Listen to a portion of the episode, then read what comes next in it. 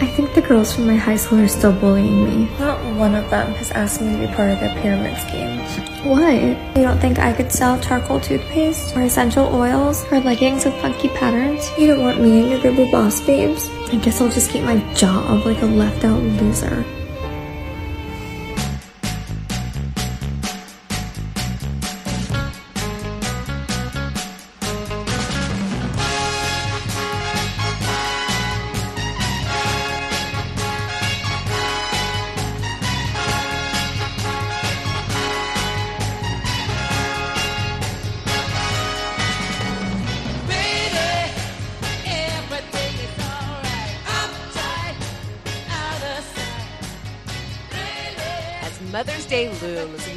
Reconvene the Council of Moms, and wow, do we have a business opportunity for you.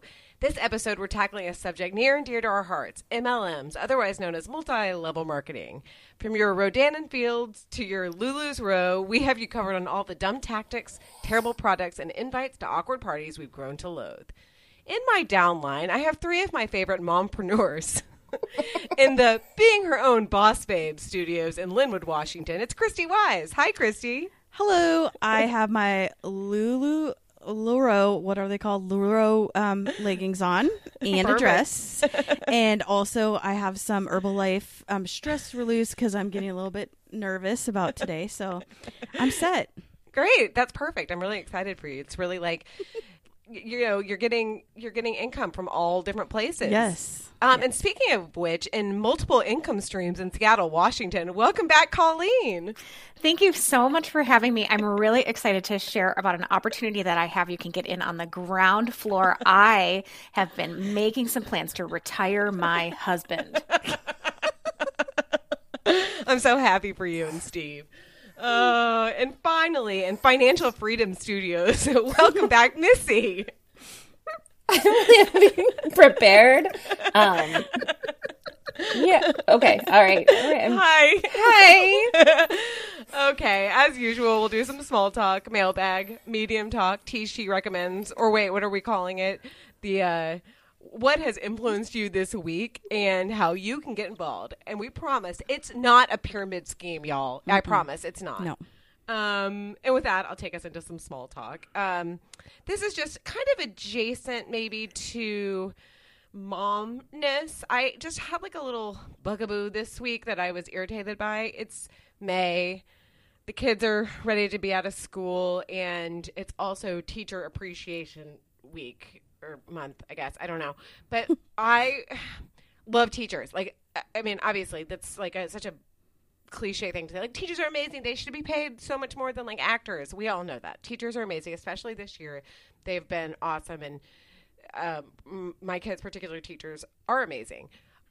The amount of bullshit that parents, mostly moms, have had to do for teacher appreciation, it's crazy. And this is not like the teachers don't mandate this, obviously, it's like room moms and stuff.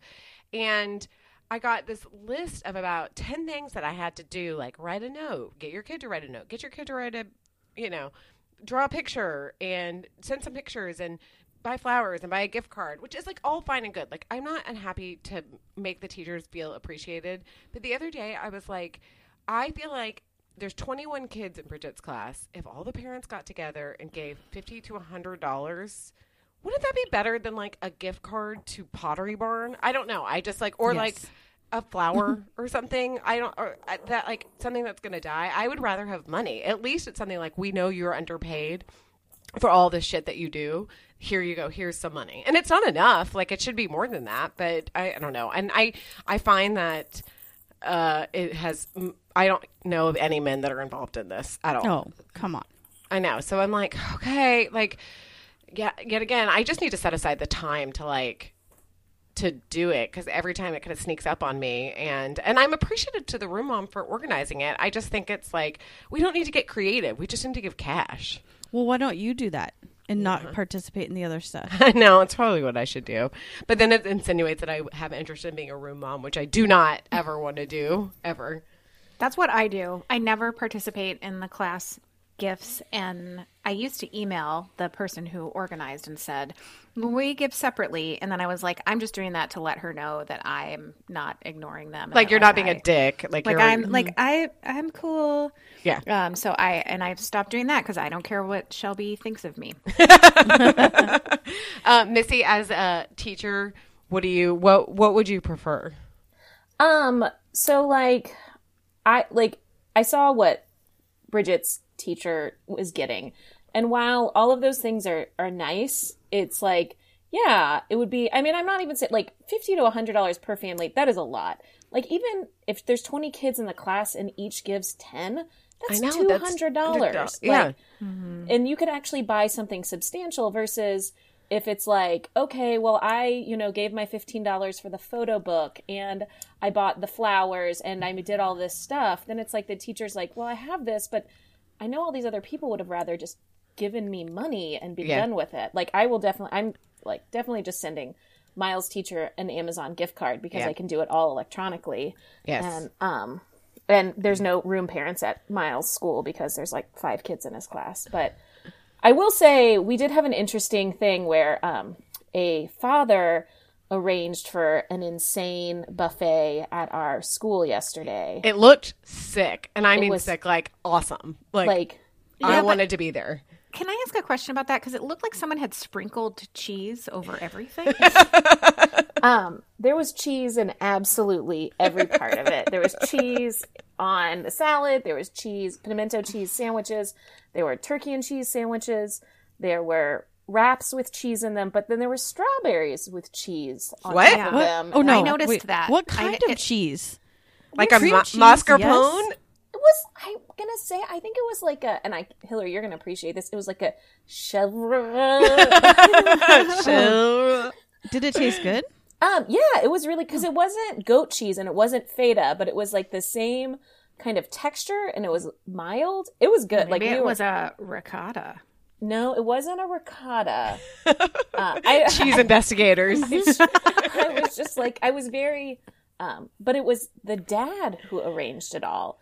And they're Disney people. And I think that they didn't get to go on their 4 Disney trips. So he had $20,000 just lying around. Yeah. And he's like, I'll just buy them all this cheese food and this. I mean, it was over the top. But it was very much appreciated. I mean, I work at a private school. I don't get paid as much, but I don't have to deal with any BS that public school teachers deal with. So I'm anything is appreciated. I don't need anything, but all of it's appreciated. And then I see in my poor teacher groups where I'm lurking in the background, not saying anything because they're we got a Sharpie and it says, looking sharp today, teach. No. Those are the worst, stupid punny gifts that, why do you need that? And they're jankily from Pinterest. Some mom was like, oh, I know what I could do. Or a picture of the kid holding a lollipop and the lollipop's real. Do you know that one? Yeah. Yeah, I'm gonna spend $40 on printer paper and ink and give you a lollipop. Just to make it cute. I was just, I don't know. Sorry. No, go ahead. It's a racket. Oh, ours was weird this year because we changed as soon as we went in person. So we're in person 2 days a week. Elliot's teacher changed. So most people got different teachers. Not most. Half the kids got new teachers. And they said, but give to the original teachers, not to the new teacher. Okay. And our new teacher is an actual new teacher. He got an emergency certificate. So I'm so he's not getting anything. Oh. And we're just supposed to write all these letters. Same thing. Letters that are going to be mailed and then donated and all this stuff. But we also do this at Christmas and the end of school. No. It's a lot. That's too much appreciation. It's too much. I appreciate you. Fine. Imagine if someone did that to you at work. 3 times a year, hand wrote you a letter. It sort of seems condescending a little bit where you're I get it. I know. I get it.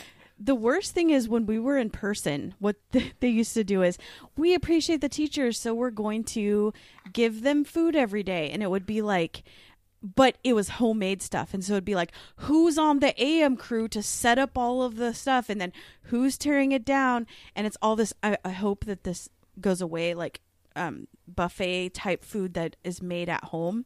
Yep. And I was first of all, that takes any working parent out of this situation. So now we don't appreciate it. And it's always the same 15 people that are like there with the tortilla chips for the taco bar.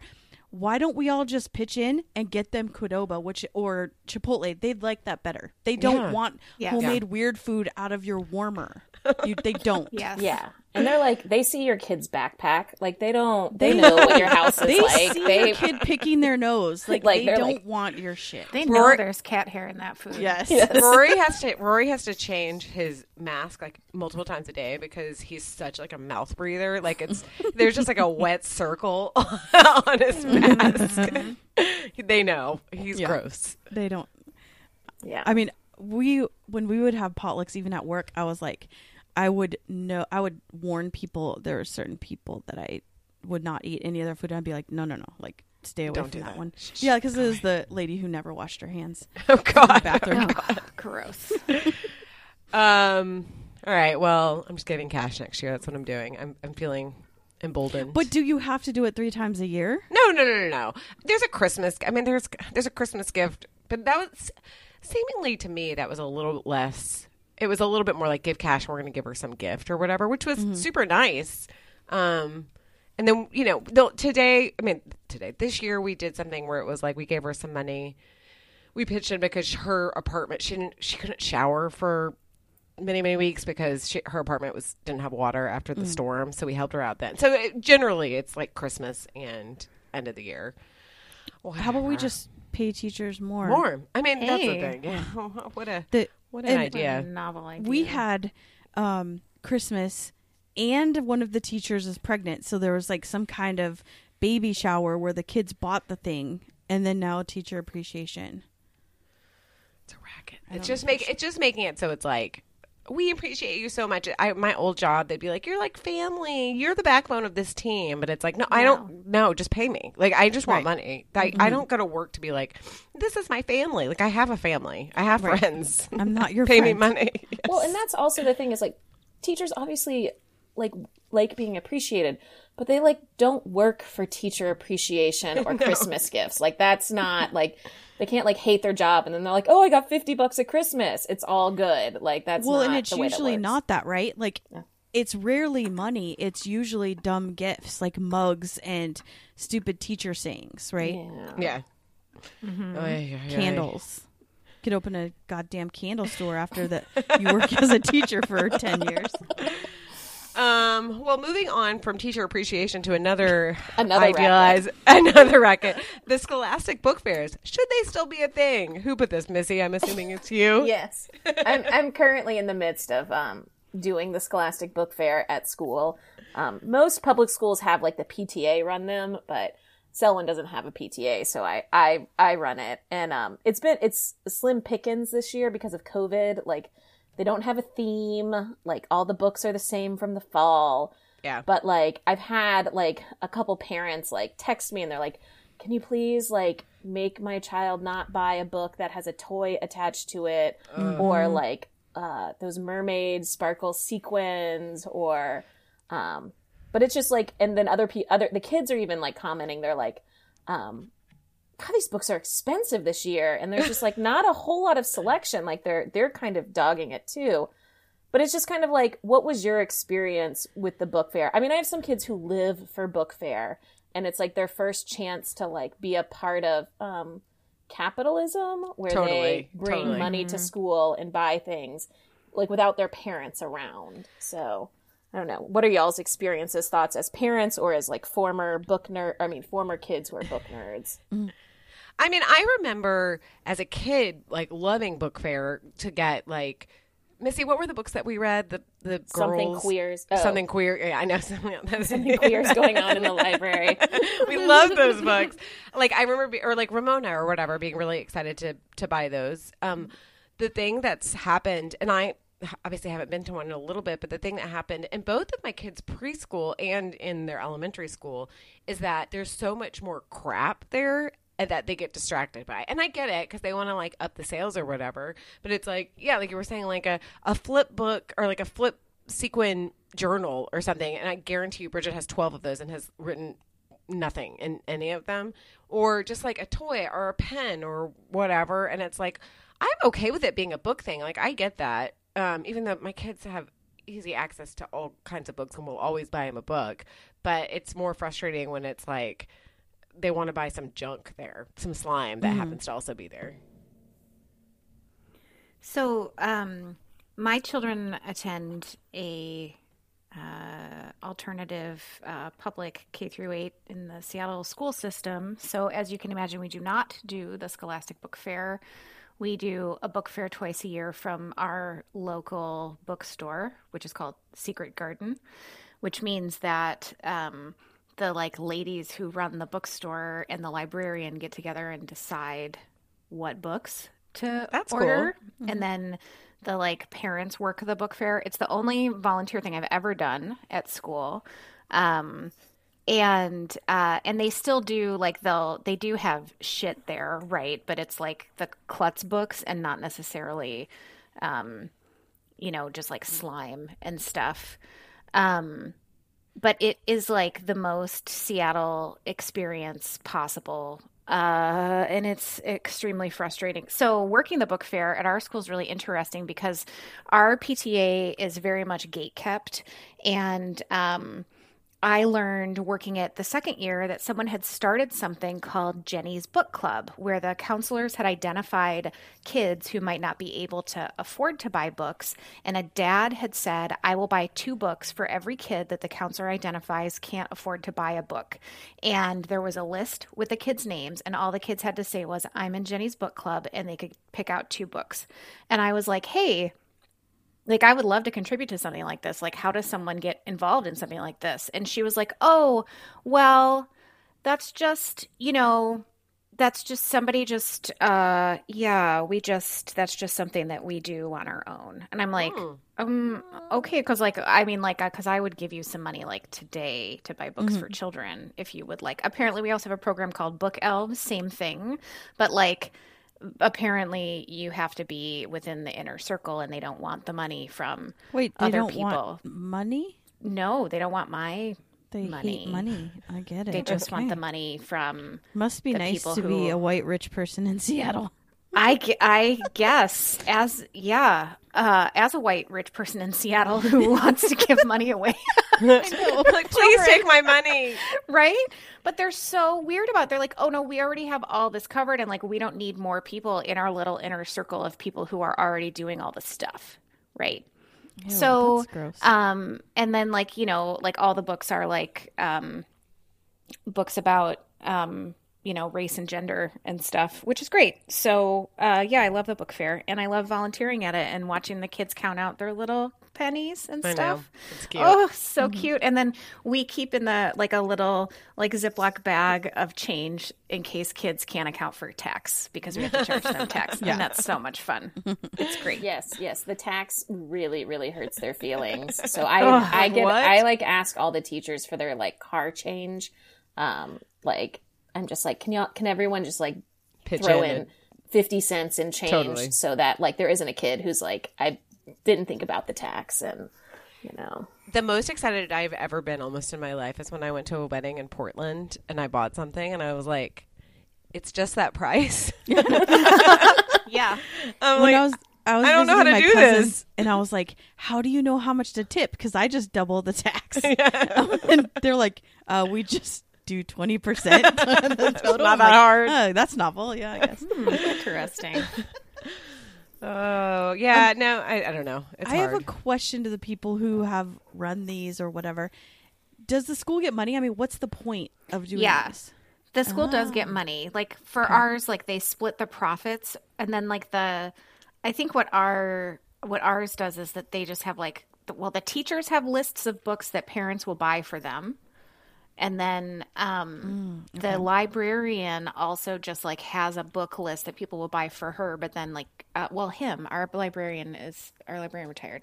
Nobody cares that our librarian retired. But the librarian will then like, they get money for the library as part of the proceeds. Okay. Yeah. Yeah. So when I was at St. John's in Houston, like, we had Barnes & Noble do our book fair, and they, like, because it was like, Barnes & Noble. And so it was the same thing. Teacher lists. I had, like, that's when I got all my books for the year, like $2,000 worth of books easily bought by parents. That's amazing. And we did ours. We did ours in, like, late October. And so, but the school, so it was tax-free, like, the nonprofits get 2 days where they can, like, run this tax-exempt thing. I don't know. Also probably a scam. So all the rich people would buy all of their Christmas presents during the book fair so they could get it tax-free, and then it's charged through the school. And then on top of all of that, we got like 20 or 30% back from Barnes & Noble from whatever anyone bought during those 2 days. And we would bus kids from the school to Barnes & Noble. There were women who were the book fair chairs who took sabbaticals from their jobs if they were the book fair chair for that year. I would bring in authors that were easily like a lot of money to come in to talk to the kids. It was a very intense part of my job that I did not really like. And then I got to sell one, and they're like, we do a Scholastic Book Fair. You get Scholastic dollars to buy only Scholastic books, and Scholastic books are not that great. So, I don't know. It's like good and bad, and I just haven't decided. There's another vendor that I might try, but I would love to partner with like a small bookstore, but that sounds like a lot of work for the ladies who run that bookstore. It's a lot of work for the parents too. Like I always sign up for like the last shift to help pack up the books, because the first time I signed up for the last shift and I didn't know it, I was just like, oh, it's a Friday afternoon, so I can do it. And then like no one else came to help clean up, and I ended up boxing up books with my like first grader, and then Steve ended up coming and helping to box up books. And the lady who was like in charge got like really upset and frustrated and like stormed off. And I was why? Because you were helping? Because she was mad that nobody else showed up. And so just like me and so the librarian. She might as well just quit. Yeah, pretty much. Yeah. She was, and I was like, again, like this is, but you gatekeep this stuff, and then you can feel like a martyr over PTA stuff, right? Because like nobody helps me and I do all the work, right? But then like you never ask for help. And so you just keep it to your like tiny cabal. And anyway, I hate the PTA. The end. The end. That's how it all boils down to. Yes. Mm-hmm. Yep. Well, I don't know. It's complicated because it's like a good, I don't know, it's a good thing that gets complicated and more stressful probably than it needs to be. Yay, capitalism. All right. We're going to move on to the mailbag really quickly. We've got a letter from Jack regarding last week's topic about the Cop Not Cop show, which I have to say, again, when I was talking to Dave, he was like, schooling me on Cop Not Cop, and I'm like, I should have just like given you the mic and been like, bye, like you have to do this, because I don't watch him as much, and he's like well versed. But Jack says, just been enjoying the mammoth Cop Not Cop episode, and I thought I'd chime in with Grantchester, your typical cop priest pairing with high improbability, some good plots, location porn, and surprising levels of horniness. God, I love when a man says horniness, but also had to mention the wildly improbable origins, or origins with an ES in French. I don't know how you would say that, where Cop teams up with, you guessed it, a genealogical researcher who gets assistance from a tech-savvy nun, some good location porn a la Francais with unfortunate recast of the genealogist for the second season, while the button-down city cop goes all bearded and casual Friday. Still kind of hot, though. Yes. I might have to check that out. Mm-hmm. And then some question of the week responses, which is a peer review of our Cop Not Cop shows. Fred says, a bit surprised Monk wasn't included. One former cop, two cops, and one non-cop. Good acting, great San Francisco scenery, decent writing, and relatively recent. My grandmother loved Monk. I like when people are excessively OCD in a TV show, it like I can't deal with it, so it was not for me. I'm not really big. What is the non-cop in Monk? Well, I don't know. Because remember, I asked, can a detective or a former cop, and it was shot down. So I don't know. I don't think fits. Sorry, Fred.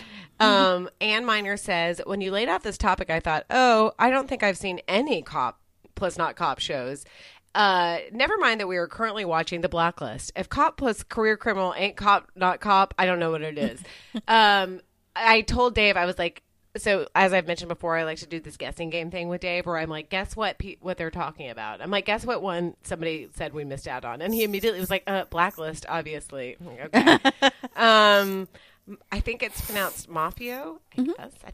Cop Not Cop shows have been my pandemic obsession. If you're looking to double down on the questionable premises, I recommend Perception, where Eric McCormick plays a psychology professor with schizophrenia who helps the FBI solve crimes with his help from his hallucinations. Now, that sounds interesting.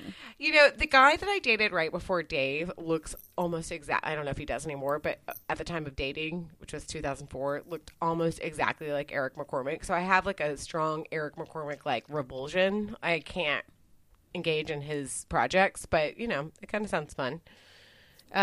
Kristen also says Grantchester, set in bucolic 1953 England, pairing the attractive, educated young priest with PTSD from the war with a working-class atheist police detective. It's so good.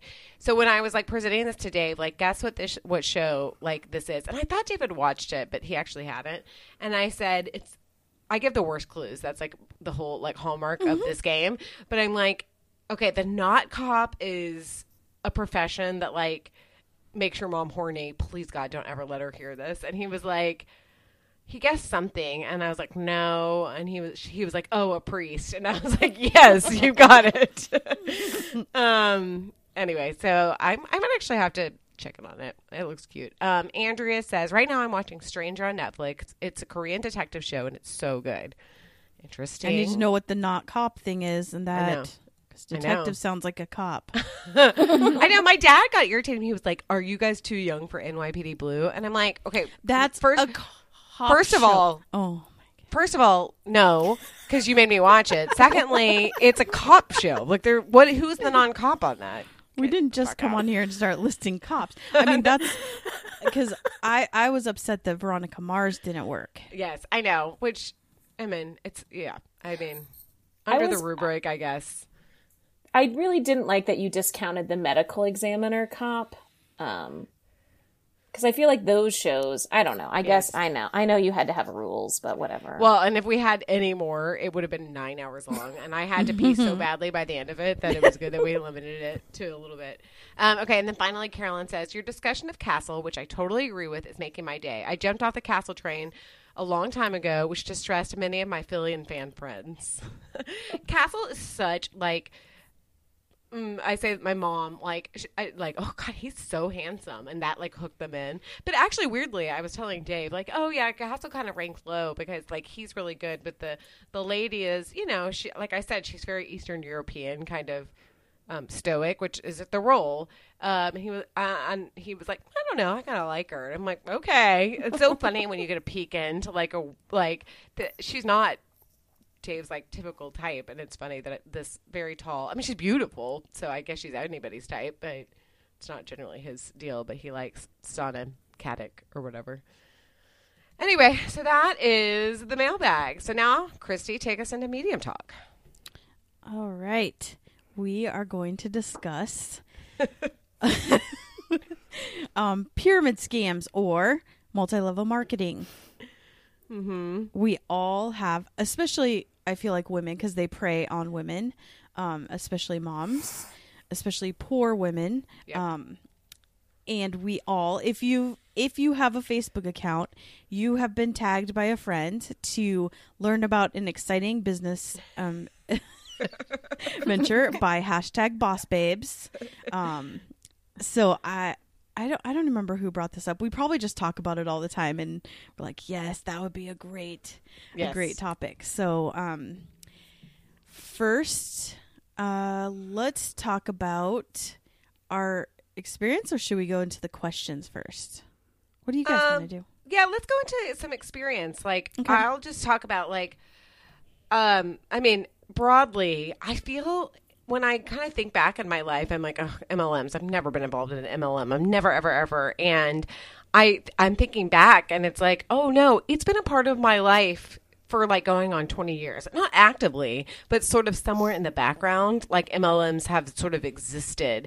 And I'll say, like, luckily, my father is very risk averse. But that, like, and, you know, he's always like, you know, you can't quit a job before you have a job. You know, it's like never, you know, never like risk your situation, which sometimes, whatever. I mean, he's just as a safety kind of guy. But the one piece of advice he ever gave me was like, don't pay to work. Meaning like, don't pay into something mm-hmm. in order to work. And I'm so glad that he told me that, because I really feel like I am easily like peer pressured, and I feel like I could have been like, okay, like, oh, it's only $100 to start, like, okay. And that was just always in the back of my head, like, don't pay for this. There's no like proven way that you're going to make money. Don't do it. And but yeah, they've always been around. There's always been the ask, and you have to. And like, yeah, I feel like I don't know any men really that have been involved in it in this kind of way, in this kind of businessy way. You know, it just has been around at least since I graduated from college about 20 years ago.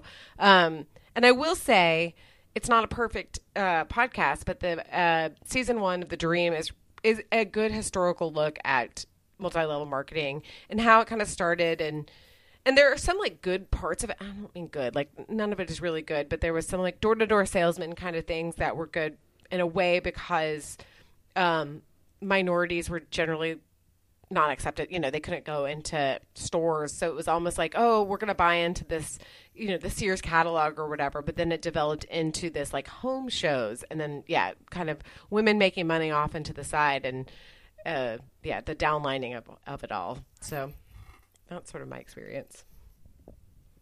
So Hillary, what your dad said, oh, sorry, Christy. I was just thinking what your dad said reminded me of something. So when we did our wills a couple of years ago, the, it was like sort of like a boilerplate in the will that like, if we died, our kids couldn't get the money until they were like 25, unless it was to start a business. And I was like, oh no, because that like that could be Herbalife. Like absolutely not. And the attorney was like, what are you talking about? And I was like, no, I just like absolutely not. They will not be able to use this money to start a business before they turn 25. In fact, like, can I say they're not allowed to use this money to ever start a business? Because like that's like the perfect like, oh, you're an orphan. Like use your trust fund. Yes. to join Mary Kay. Yes. Like you can double your money in just like a couple of months. It's going to be great. Right? All gone. I mean, I'm sure we'll get into LuLaRoe, but like, you know, the buy-in for LuLaRoe was $5,000 or something. Jesus. When it started. And so bad. Christy, what is your experience? Okay, so my early experience was when I was a child, my mother's sister's husband, so my uncle, loved every scam. Every scam, every pyramid scam he bought into, and we barely had any. I mean, at one point we lived with them, and we had an envelope system where as soon as the money was out of the envelope, like we didn't have food for the rest of the week, like that kind of situation. But he bought into Melaleuca. Oh gosh, there was some other. What's the one that Mormons love? Amway. Amway. Yeah. He did this thing called Recipe for Success, and he actually, and that was really dumb. It was you send 5 recipes to another person, and then they buy them. It was a chain letter plus money, like somehow. And he actually made money doing that, like thousands of dollars. I don't know how. And my aunt's like, one thing she wanted to do was go to Tahiti her whole life, and she would take that money and like put it in a little drawer and.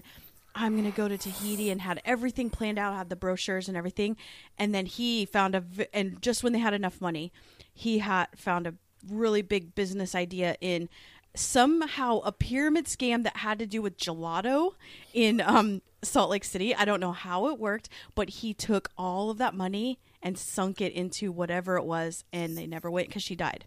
So that was an early one. One of my best friends is currently does Scentsy. The wax melts. No, I might be saying it wrong. It's the lipstick one where the lipstick stays on forever. Oh, that's LipSense. LipSense, but the bigger company has an S. Oh, Synagence. Synagence. Yes, yeah, I should know that. Wow. And she actually missed my wedding because she was going to a #BossBabe weekend.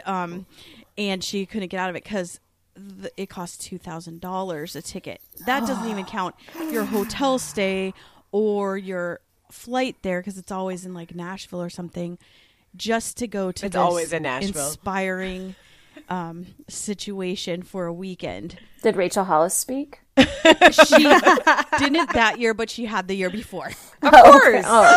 Yeah. That's how she made all her money. That's how people know her. Yeah. So those are my Colleen. Okay. So I used to babysit for these people who were my neighbors who the reason that I babysat for them was so they could go to Amway things on the weekends. God. And they would pay me more. This was like the early 90s. They'd pay me more. Wait, isn't Amway like a – sorry to interrupt. Isn't it like a – I mean, I know it's everywhere, but isn't it like a Michigan-based deal? It is, yes. Because it's what's-her-face? Grand Rapids. Yeah, it's the DeVos family, Dick DeVos. Yeah. Why did I think it was Mormon? Is it just because I lived in a Mormon town and everyone did it? Or Maybe. Huh. Yeah, I mean, they're like deeply conservative, so I don't know if that's – but the DeVoses are not Mormon.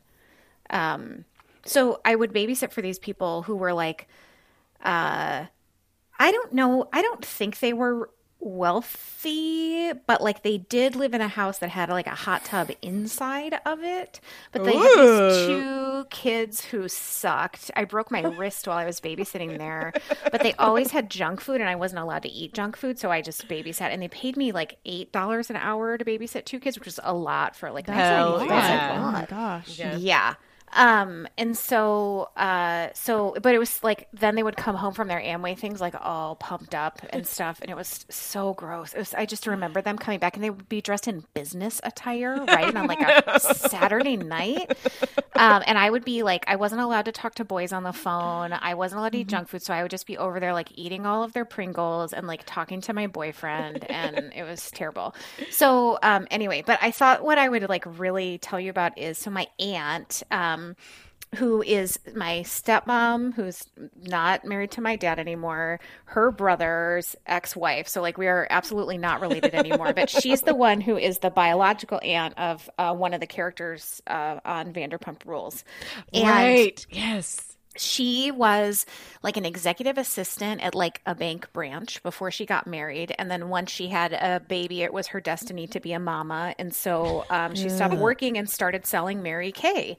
And she became like really successful at Mary Kay. Like she got the car and everything. Ooh. And that's rare. She never tried to like get me into Mary Kay for like many years. And so I thought like, I'm safe from this. And then when I finished grad school and we moved back to Michigan, it was like the winter, I was unemployed and like depressed and miserable. And like in debt from grad school. In $120,000 worth of debt, right? We couldn't, I was like having to call my dad crying to pay our rent. Like we couldn't, we were buying like Little Caesars $5 pizzas and eating that for like three meals. Like it was like not a good scene. So she's like, well, just like come out and like come to this thing and like you'll have dinner and like we can hang out and like I know you're having a really hard time, whatever. So I went to this thing at this like church and there were all these other women there, and it was like definitely like a Mary Kay makeover sales event. And they gave me a makeover. The makeover was so bad that when I got home and opened the door, Steve started laughing. Like it was just the makeup was so bad. It's like aggressively, like almost like a drag queen, right? Like a glamour shots sort of situation. Yeah. So then it was like a super, super hard sell. So some things that I like really remember. If you join Mary Kay, you get a piece of jewelry. And at the different levels of Mary Kay, there's this reward structure where you get jewelry is like, okay, like we know what really motivates women is pretty things. Yes. And so we're going to give them jewels. But like it wasn't, you know, it wasn't nice. It was like maybe you could buy it at, I don't know, Kmart. Like it wasn't maybe Sears level jewelry. Like it wasn't like nice jewelry. It's not real gold. There was this lady who talked about how, like, you might think that you're really busy. Like, maybe you have a job. Maybe you have a family. Like, maybe you have volunteer things, whatever. So here's how I think about Mary Kay. I think about it like Jell-O. So my whole life are all of the things that go into a Jell-O salad. Shout out to all of my Midwest bitches, because here we go.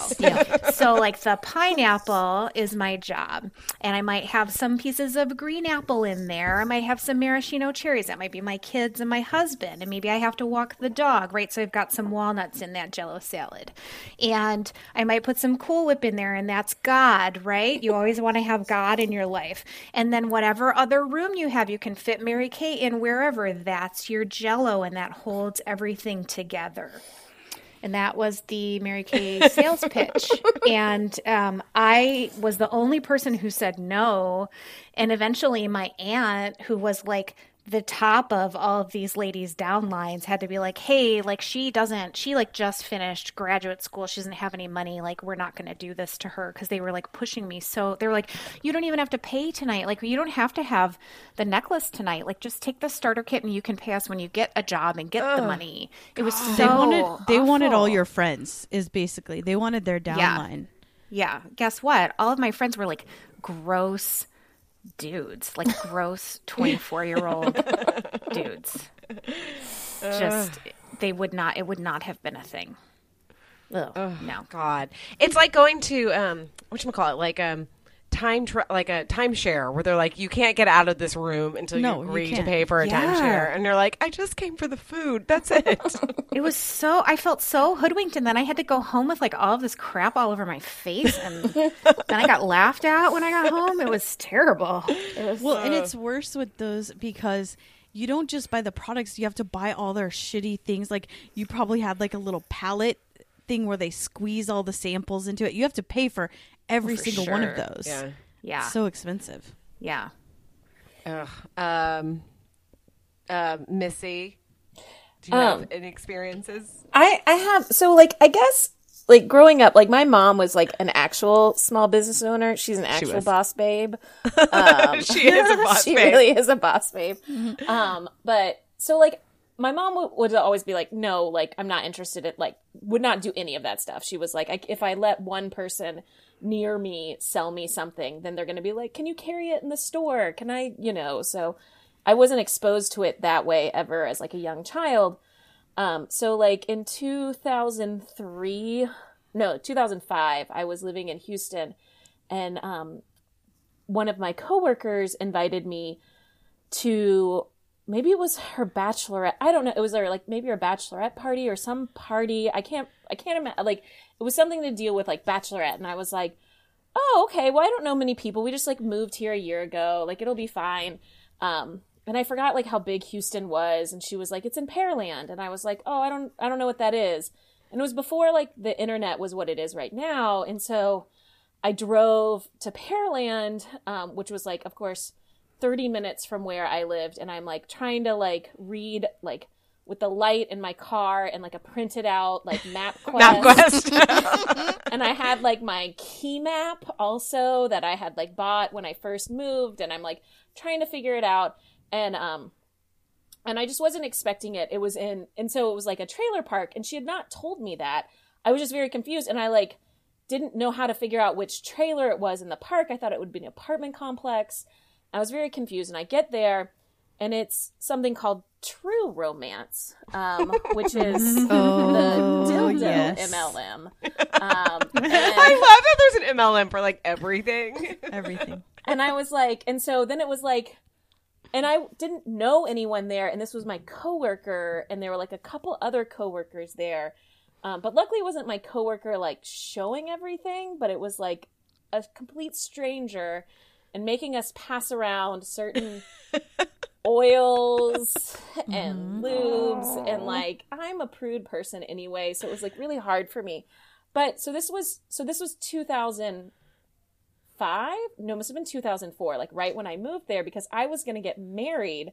And I was like, oh, well, maybe I'll buy some of this dumb stuff for my bachelorette party.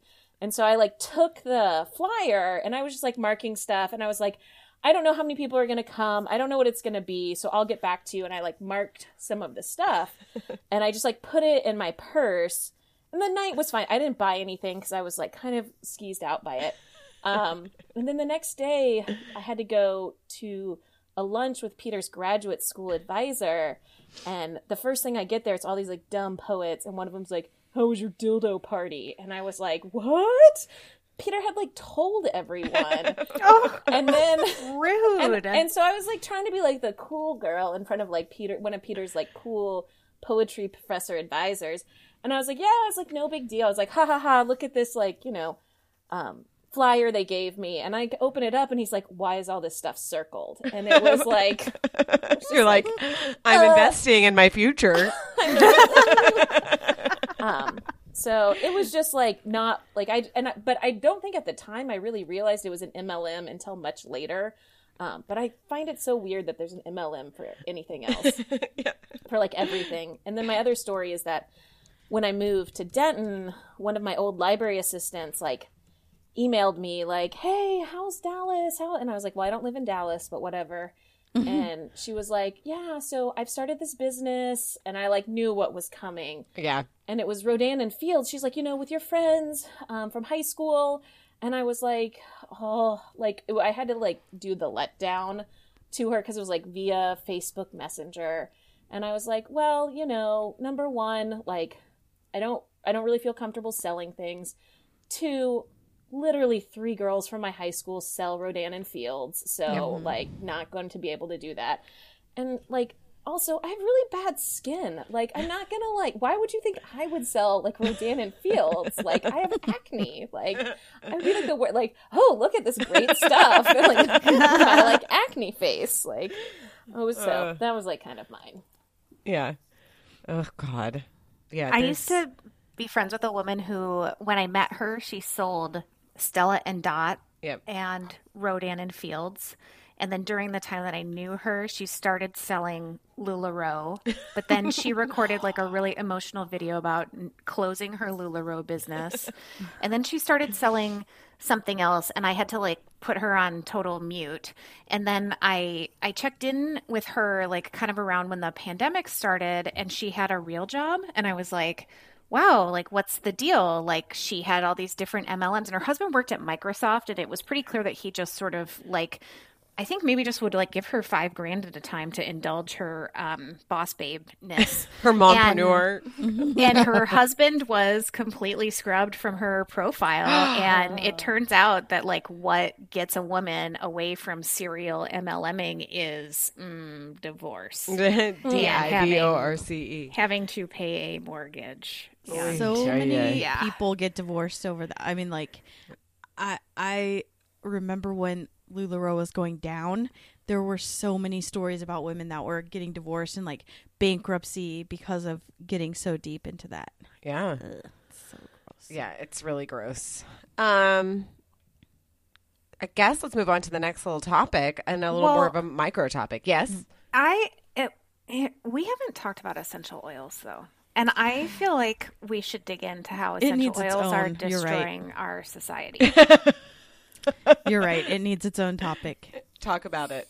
Yeah. Okay. So, you know, like essential oils, like most of the essential oil MLM companies are Mormon. The 2 big ones, Young Living and doTERRA, are founded by Mormons, and they're in Salt Lake City. Young Living was founded by this guy named Gary Young, who literally murdered his baby. What? Yes. Yeah. He like thought that he was a doctor, but he like was not a doctor, and his wife gave birth to a baby, and he kept it underwater for like I don't know, it was a really long time. Like, Missy, do you feel like, well, it was like more than an hour? It was like, so he was like, they were like into delayed cord clamping and water births, and like, yeah, like I think it was like, you know, I didn't have a vaginal birth, so, but I know that like the head comes out a little bit, and then you have to like push some more. And I think there was a lot of like delaying in between pushes, and like it's terrible. It's super terrible. But everyone who sells Young Living like totally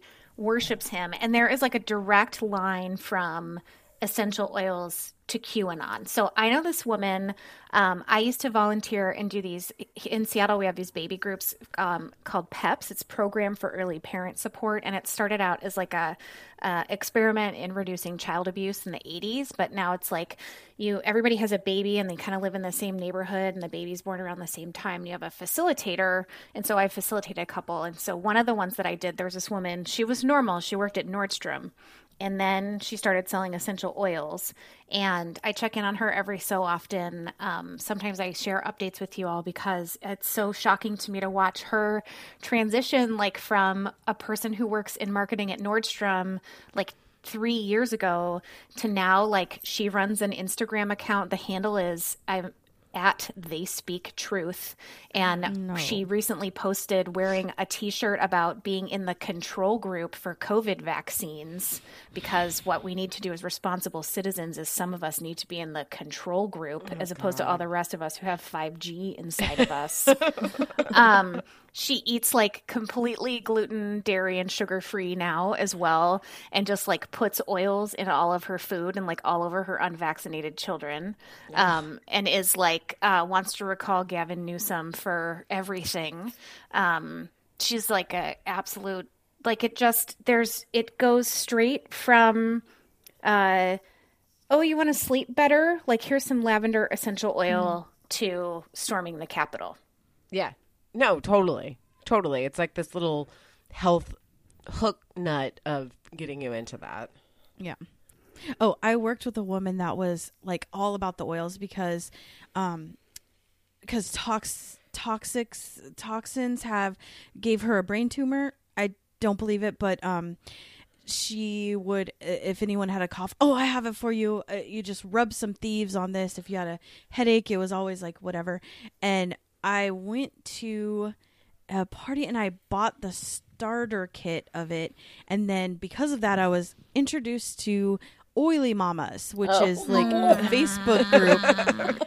And I lasted maybe a week because a woman asked what oil to give her child that was just diagnosed with leukemia. Oh my God. No. And I said, you take them to a doctor. And anyone who's like, my child's temperature is 102, lavender. And I was like, no, I can't be in here because I was just going to be so mean to everybody there. And you're like, I gotta get out of here. Yeah.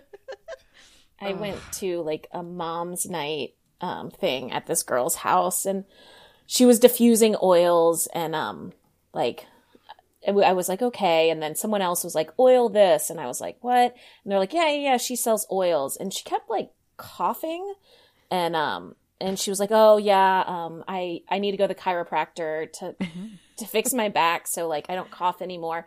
No. But like I had 6 back surgeries, but essential oils actually cured my back. And I'm like, well, no. Why is your back making you cough right now? and then someone else was like, I put peppermint oil in these brownies. I was like, why don't you just put peppermints in them? Like, why put oil in it? I don't understand.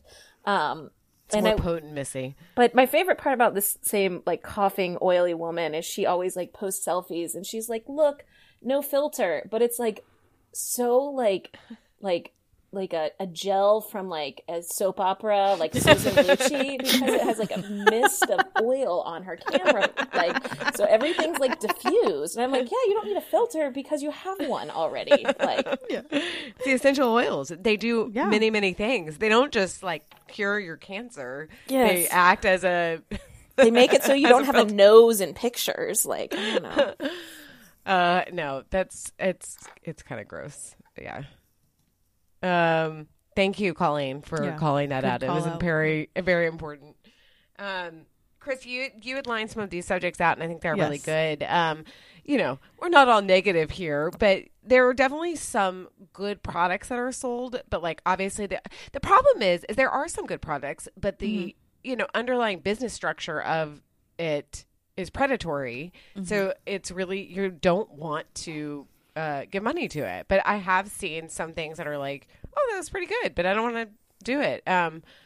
I'll start really quickly. I have actually never used it, but the other day I saw some girl and I was like, did you get eyelash extensions? Your eyelashes look really good. I mean, it was somebody I'm close to, so it wasn't like I was asking a rude question. And she was like, oh, no, it's like Rodan and Fields Lash Booster. It was kind of expensive. Like, it's not cheep, but $155. But it's, I know, that's but what it, I'm looking at right now. Work. Yeah, you want that in your downline. That's a lot. I know, and I think that's their big seller. The problem is it did. Her eyelashes looked really long. I mean, I think it's essentially like Latisse or whatever, which is. I mean, I don't know. It hasn't been like FDA tested as much, but it's a similar kind of thing. Except I do always feel like their eyelashes look kind of spidery. Like they're super long, but they're almost like long and thin. But it does work. So I don't know. I mean, I was given it once and I never used it because I'm always scared on the Latisse commercials. They'd be like, it might change, you know, the color of the iris of your eye. And I was like, well, I kind of like my eye color. So I'm just going to not use that. I'm good. Yeah. Christy, do you have any?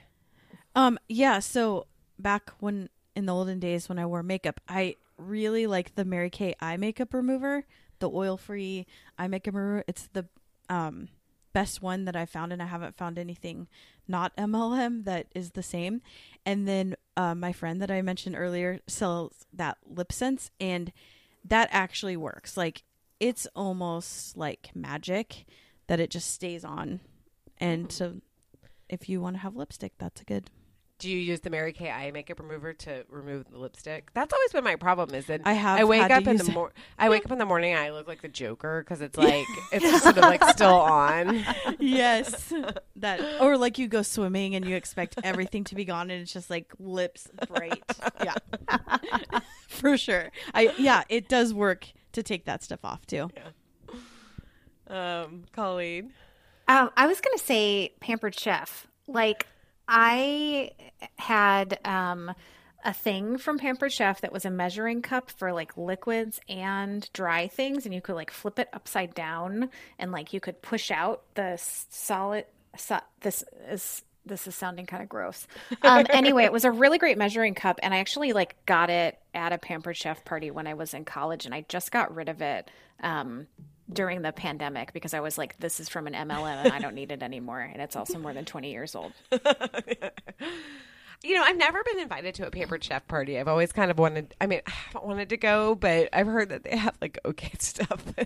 They were huge in Livingston County, Michigan in like 1997. They were just every Wednesday night there was a Pampered Chef party in somebody's McMansion. What a dream. Mm-hmm. Missy, have you used anything that's good, bad company? No. I mean, like, I bought the my neighbor sold LuLaRoe. Like, so I moved to Denton, and like, literally everyone sold something. Like, everyone I met sold something, and like, my neighbor sold LuLaRoe, and her dog got out. And this is before I really even knew her. And so like, I was like posting on the Facebook page, like, I have this dog. I don't have a fence. And she was like, oh, thank you. Come to my LuLaRoe party. And I was like, oh. What if she used the dog as a tactic? That's not a good reward at all. And so, like, at the LuLaRoe party, she, like, gave me a pair of leggings. She, like, gave them to me. And they were. Is that your reward for finding the dog? It's like the first hit of crack because that's how they get you. They were the softest leggings. Now, they do not hold you in. They do not do anything for your body. They are just very, very soft. And like, the thing is that also like, I like Pampered Chef stuff is good too, but also like there's other stuff from like Williams Sonoma that's just as good and like $5 less expensive. Like and that's the same thing with the LuLaRoe leggings. There's some Walmart versions that are almost exactly the same that are $9.99. I don't think Walmart would secretly have like dick patterns all over theirs too. Oh, I have multiple pairs. I wasn't joking when I said I was wearing some right now, but I have these ones that I thought were so cute. It was like blue with daisies, but like there's a giant daisy right on your crotch. Yes. And I'd be like, oh, and the color that it is, it looks like I'm naked. Like there's a giant hole in the pants. And like these like leggings, yes, they were nice, but like also like I would say the LuLaRoe like clothes are marketed to like heftier gals, which is fine, but also like immediately holes in the chub rub area. Like, come on. Immediately pilling. And it's like, that's the thing is like, I have Old Navy leggings that I've had for like 5 years that have not done that. So, you know, yeah. And cheaper. They were cheaper. So I don't know. Like, I feel like that's a lot of the things is that there are good products, but they're always more expensive because of the downline aspect. Like it has to be more expensive. Yeah. And that was what the Dream really went into was like, you know, what the markup retail most things are. Like if you go into a shop, it's like 75%, you know, markup in a retail store. So like retail stores can stay open. They have to have markup that big for overhead. But like the markup at like essential oils is like 10 or 15%. So they're spending all of this money and making nothing. And these companies, which are saying that they're wholesaling stuff, they're not wholesaling stuff. Like their wholesale price is like an eighth of that. So I thought that was like what the Dream went into was like the numbers was really interesting. Mm-hmm. Well, and they all just make money. It's like an internal thing, you know, it's not making money on the product necessarily. It's just making money on the on the downline. Yeah, on the people buying it. My friend that sells doesn't have anyone on her downline because it's really hard to get that, but she's really good at selling. And so her upline loves her, and in fact, her mom, I guess is what they call it, is the third person in the company. So her mom is the very first person besides the founders that, so she's making millions of dollars off of this. And we just want to say, you're so good at selling. You should be a personal shopper or like do something else besides this sales. And making it for everyone else. Yeah.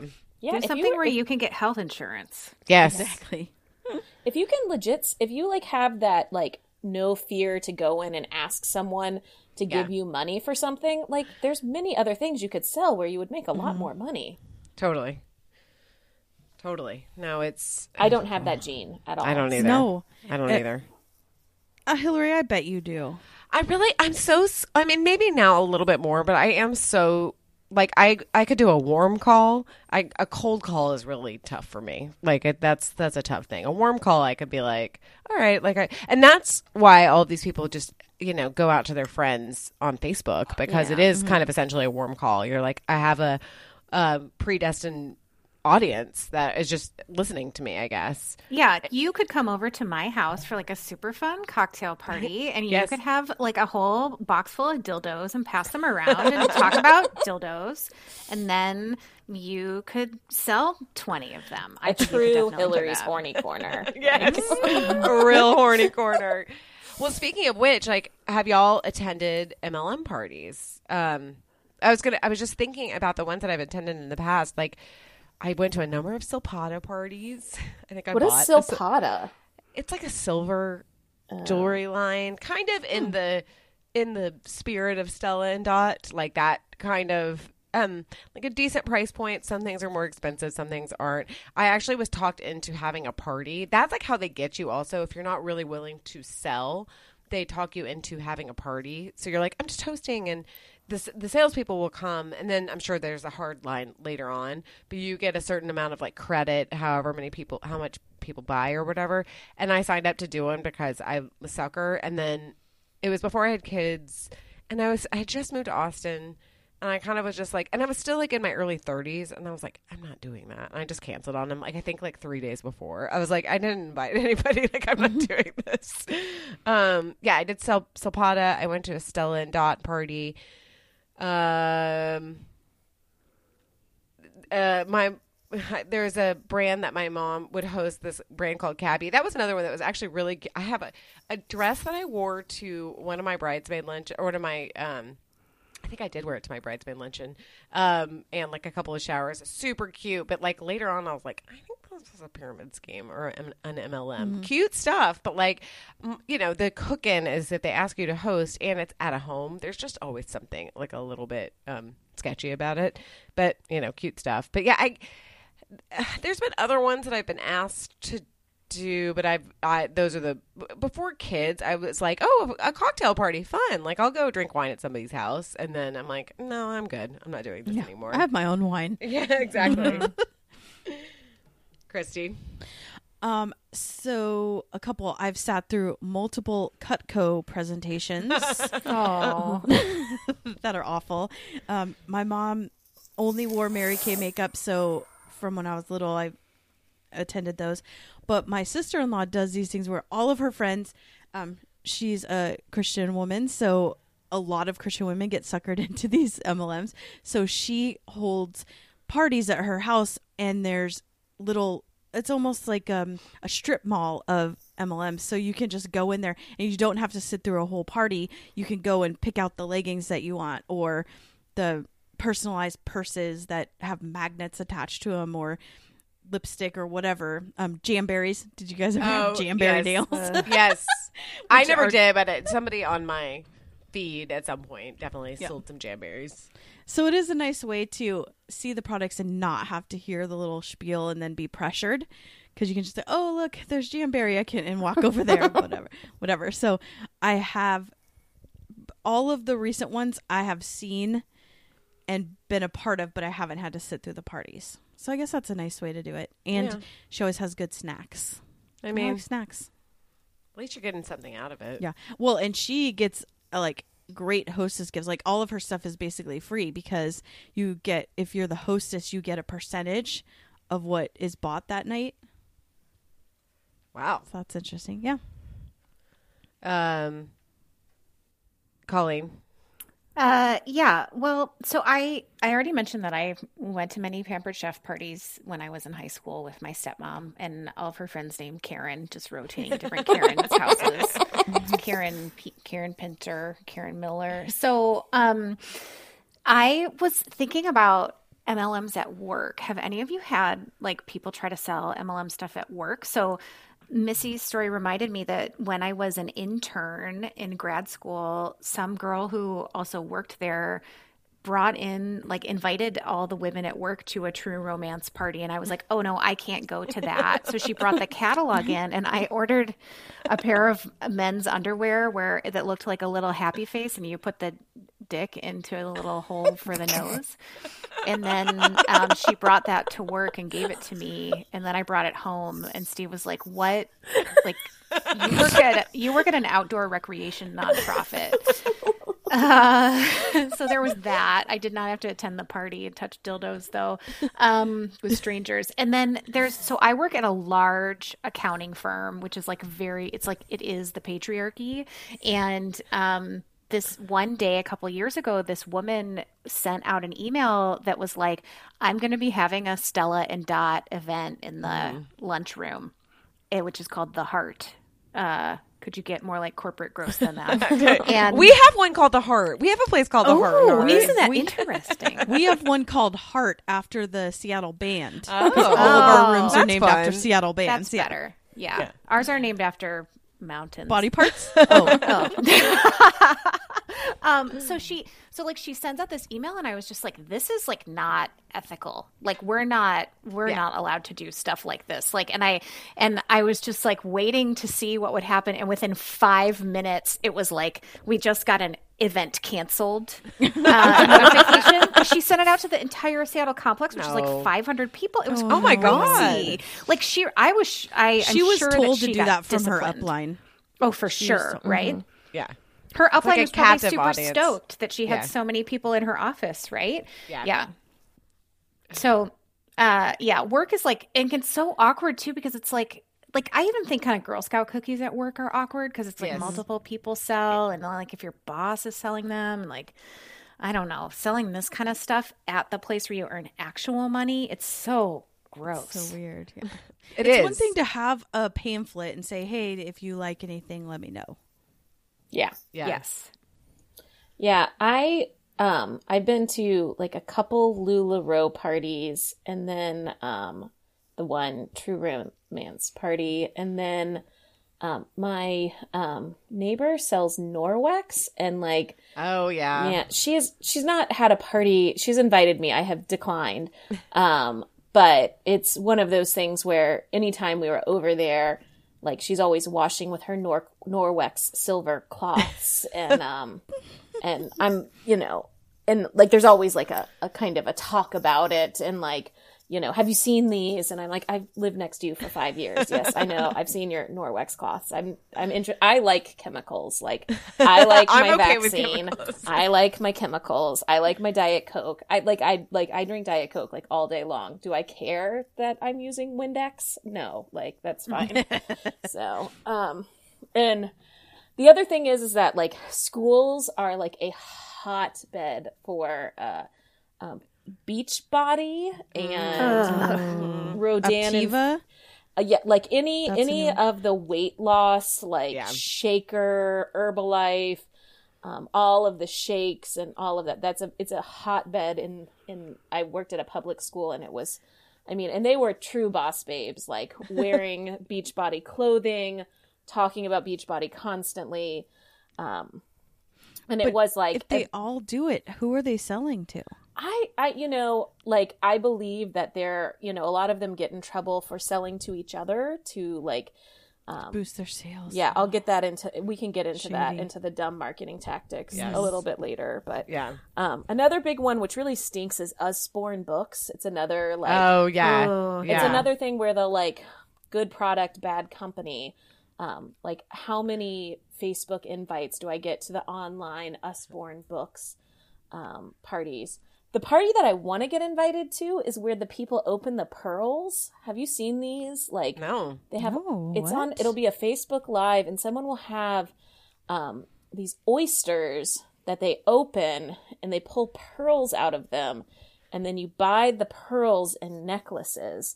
It's all a scam, and it's an MLM. But like, I was like, I want to go to a party where people are just like opening oysters, like.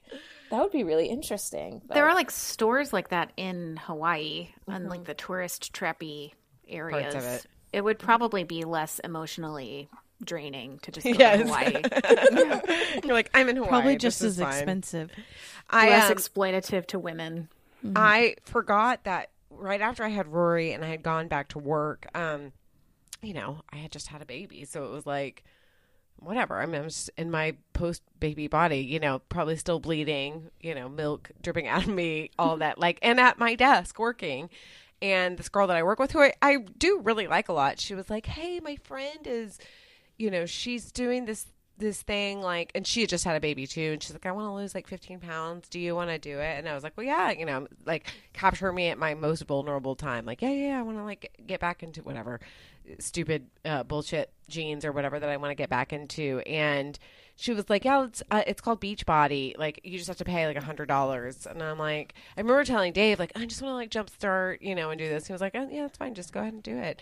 I had no idea at the time that it was a MLM, like no idea. And I'm still friends with the woman that sold it to me, not my friend at work, but her friend. She's actually from Seattle.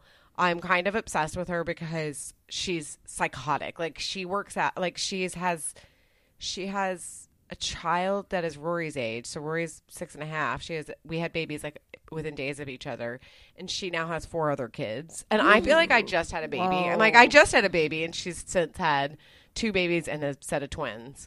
But works out constantly. She's like, it just, and I get it. Like I work out a fair amount because it's like good for my mental, like it's for my, less about like my body and more for like my mental health. Like it just is the thing that like, whatever makes me less anxious, but she works out all the time, and videos it and shows it, and she'll email me and she'll message me like, how's Rory doing? You know, cause we have this like sort of semi-personal connection, and it's like, I'm starting a new, you know, series if you want to jump in. I'm like, oh God, I feel so terrible that I got involved in it. And the workouts were like fine.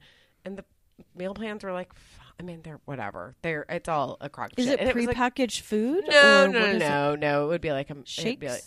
There are shakes, but like that's just like in addition to. And the shakes weren't that bad, but like more like meal planning and stuff. It's more about the workout. I mean, you basically pay $100 for like a DVD for one time, or is it a monthly? No, it's just one time. Oh, but now they're monthly subscriptions. Yeah. Now it's not a DVD. Now it's a Netflix. Well, yeah, because it's definitely advertising to me. Like, you know, during lockdown, it was like, yeah, like, don't you want to do Beachbody like you did it before? I'm like, no, I'm good. Thank you. Ugh. They got you. Except for that you didn't start selling it. So no, they didn't really get you. No, I know. Yeah, they definitely wanted to. Speaking of which, dumb marketing tactics. And I feel like this is more about like how they get you, less about like selling the product to you, because it's a little bit like multi-pronged. They do want to sell the product to you, but the ultimate goal is to get you to sell. That's how they make the money, or get you to buy the product. So Christy lined out some dumb marketing tactics. And I was thinking back to like my history with MLMs, and maybe like not even knowing what it was or being educated on it, but luckily having that sage wisdom from Michael Livingston about not paying for work. But when I worked at Toomey at Century City, there was a big building in Century City that had signage at the top that said Herbalife, and we would regularly have people come in and try to get us to sell Herbalife. And I think that you're kind of a captive audience, because you're just there. You're at work, and you have to be nice, and you're showing like, oh, you have a personality. And at the time, I was so eager to get out of retail that it was kind of tantalizing a little bit. You're like, oh, I could like not do this, and they really see something in me, and I'm 24, and they think that I have a good personality, and I could really sell. And it's like, no, this is all. And then a scam. Did they show you like, this is how much my last check was? Yes, and it's like thousands of dollars. Yeah. The worst one that happened, and I like really need to revisit this in my brain, because it's like almost like I just wiped it away from, like it was like what was that scam in the like early 90s where people would like remember like child abuse or whatever that they had forgotten? Recovered memories. Yes, it was like a recovered memory for me. Later on, if you want to have a recovered memories episode, one of my aunts had recovered memories. Maybe I have to wait till she's dead to tell you. I'll tell you the story after. Oh my God, it's such a good story. As soon as she dies, please. Oh my God. The only thing I remember about recovered memories is like there was a whole episode of Melrose Place where there was a recovered memory thing. But I remembered, this was at the end of me working. I was so ready to not work retail. I hated it. I was so sick of not working. I didn't want to work on Saturdays and Sundays anymore. I mean, like I met Dave and that was great, but I hated it. It was, the customers sucked and I was just stressed out.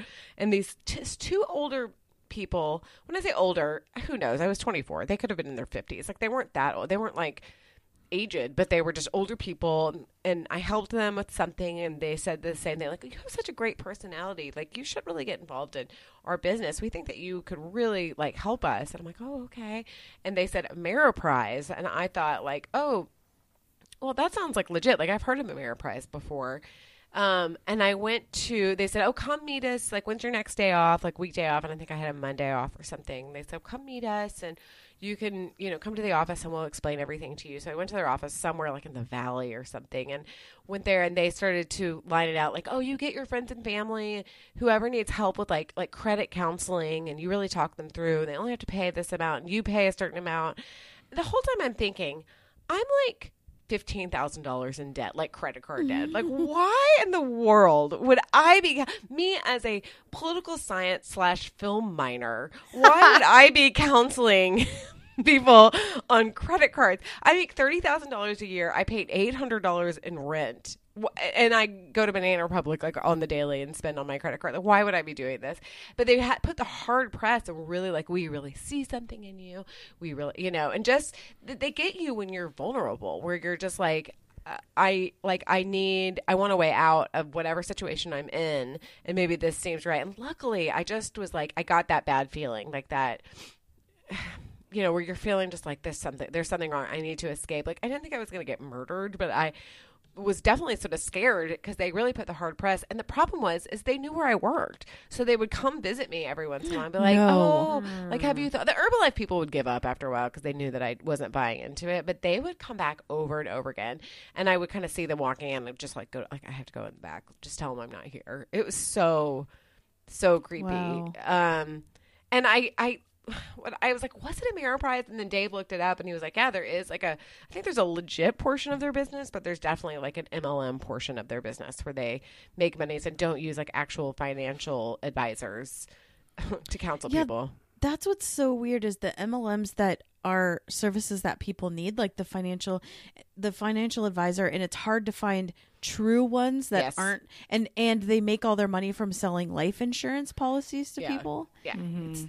Yeah, and like we had a acquaintance, like, do legal Zoom or whatever. Oh, right. And right.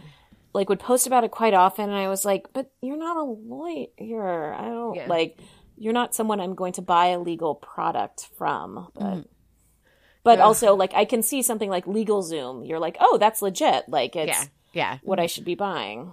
No, it's super creepy. The only other thing that I have is, again, this is why they're so bad. Is so I've just said this before. After Bridget was born, I stayed home with her for 18 months. It was a little bit. I mean, it should have been probably 6 to 12 months, but it ended up being 18 months.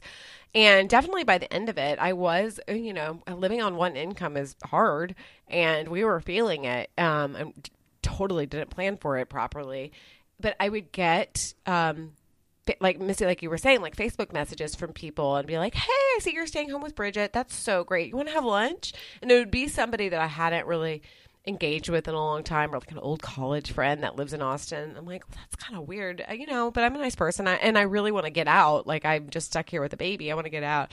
And they would always end up doing the hard pitch. And it was always at that time in 2012/2013, it was always Rodan and Fields, like always Rodan and Fields, these upper middle class women who are bored or whatever. And I don't know, that's like not as, I don't know if that's was seen as sort of the fancy well, I think because they had like legitimacy where like these are the women who developed Proactive, which like in retrospect is really terrible for your skin. I know. But I used it and it was good for like the first month. You're like, oh my god, my skin is so clear, and then you're like, my skin is cracking off right now. Like, it's robbed also, of all of its nutrients.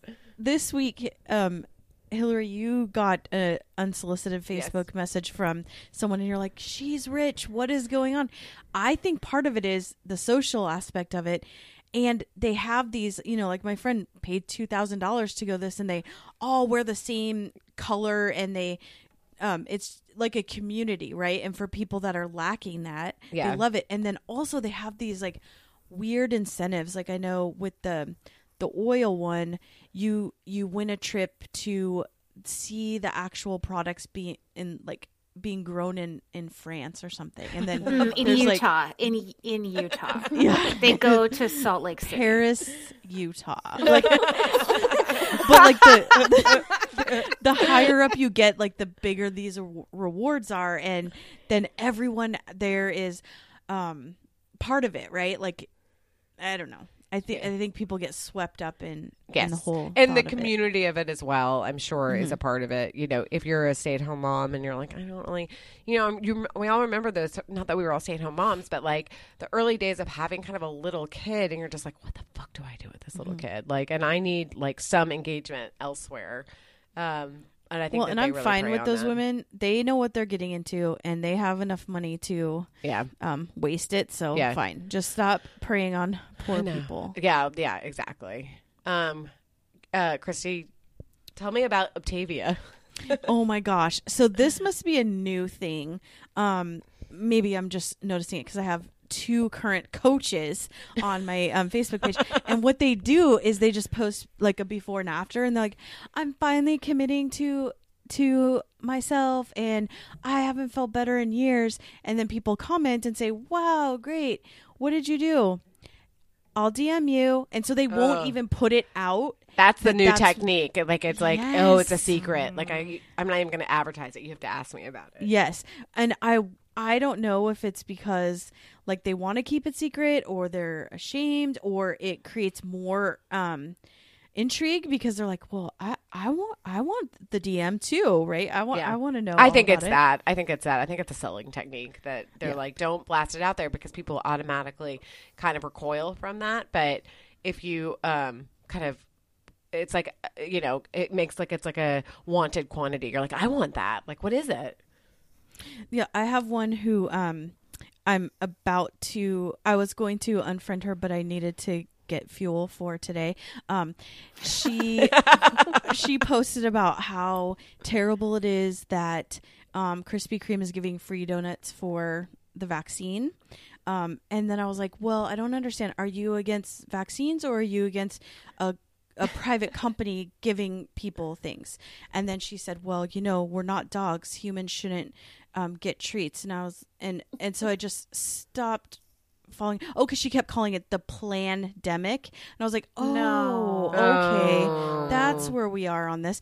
And then a week later, because she's Mormon, was driving to Salt Lake City and stopped at every fast food place for milkshakes for her family, which fine. I love a milkshake, but don't on one hand say that having a donut every once in a while is a terrible thing, but then you get 7 milkshakes on your way to Salt Lake City. Oh God. But yeah, she's a Optavia coach. A coach. But also coach. Something called a coach. I just, yeah, and you know what? You're not a coach. You're like, not. Your last job was you worked at the YMCA as the front desk person. She also is a independent designer at Origami Owl. I don't know what that is, but that's and she also spelled independent wrong on certified health and wellness coach at In This Together. I guess that's they keep changing the name of it too, because Optavia used to be called something else. Hmm. I think that every time they get someone that's on. Well, I realized lately, if somebody random, like from high school, friends me on Facebook, I'm like, why is Kendall Hargrave friending me? Like, we were not friends in high school. And you just look at the about and see what she's a coach of or an independent seller. Okay, yeah. Yeah. That happened to me more than once with people from with TBTL 10s. Sorry. Really? Yeah. Like, I was like, oh, I know this person from TBTL. And then it was like, I saw Beachbody. Yeah. You're like, bye. Oh, I think I know who you're talking about. Sad. Very sorry for you. Yes. Colleen, speaking of which, what are your dumb marketing tactics? Yeah, my favorite marketing tactic is a woman who was a parent at the preschool that my older daughter went to, and she was like the kind of mom who like always needed someone to pick up her kid, which like you start out by being like, sure, I can pick up your kid, he seems nice, like I'll help you out, and then it turns out like once you say yes, then all of a sudden it's like every Friday you're picking up the kid, right? And and they had moved here from Wisconsin, and I Googled them, obviously, and they had signed up, posted on like a swingers message board with their real names. And so I was already pretty intrigued by these people and really intrigued by the fact that they would post on a swingers message board with their real names. Like literally, like we're new to Seattle. We have a young son, super excited to get involved in the community here. So I did your eyes light up? I would have been like, oh my God. I truly was like, well, I would say like every 3 times I would say yes, just to be like, okay, I'm like interested in knowing more about these people. So anyway, so she was a pharmacist. And then she also sold essential oils. And here's how this started. She played a long game. She was extremely smart. I mean, she was a pharmacist. I don't know why she fucking sold essential oils. So she started out by offering to teach a class on essential oils for like helping your kids sleep at the Montessori preschool. Oh. And the teachers at the school were like, that's really nice. So like, we're going to do, so this mom's going to teach this class. That's super great. And then she started emailing all the parents and be like, in case you missed it, I'm going to teach another class just like this in the lobby of my apartment building, which by the way, they lived in a studio apartment building, and they had a king size bed and all 3 of them slept in the same bed, which I guess maybe when they were swinging, they maybe went to other people's homes. I hope. Because there wouldn't be anywhere for their kid to be.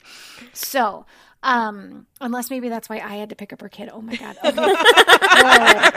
Okay. Wow. Okay. So then like, she's like, I actually just checked these emails today because I wanted to make sure that I hadn't made it up. So there were more than 10 times that she emailed all of the parents at this preschool to say, I'm teaching an essential oils class. Right. Mm-hmm. And then the last one was, I'm teaching the class on Facebook. The other times these classes have been in person, but in case you haven't had the chance to come or you don't want to go out in the rain or it's at bedtime, like now you can join on Facebook. And that was like my breaking point because I was just like, ignore. And then finally I like wrote to the director of the preschool and I was like, I wasn't aware that the parent mailing list was to be used for sales. This makes me really uncomfortable because this is a multi-level marketing scheme that preys on women. Yep. I don't want to participate in this. If she's allowed to use this for sales, I really want to have a conversation about setting up a separate parent email list because I don't want to be on this. And yes. I'm willing to talk to her about it if you're not. And I was like, really, I like when I went and read that email back, I was like, oh, I'm so proud of like past Colleen for like being really, I was so pissed about this because she just like weaseled her way in, starting with like, oh, like your kids don't sleep very well, and then it just turned into this like huge thing of anyway, and now her husband is a professional acupuncturist, and it's just like a white man who's an acupuncturist. So like these people are just like, we're just crossing them off the list forever. Yes indeed. Oh, that is a really long game. I'm like both impressed and frightened. Yeah. Like, used your powers for good, not for evil.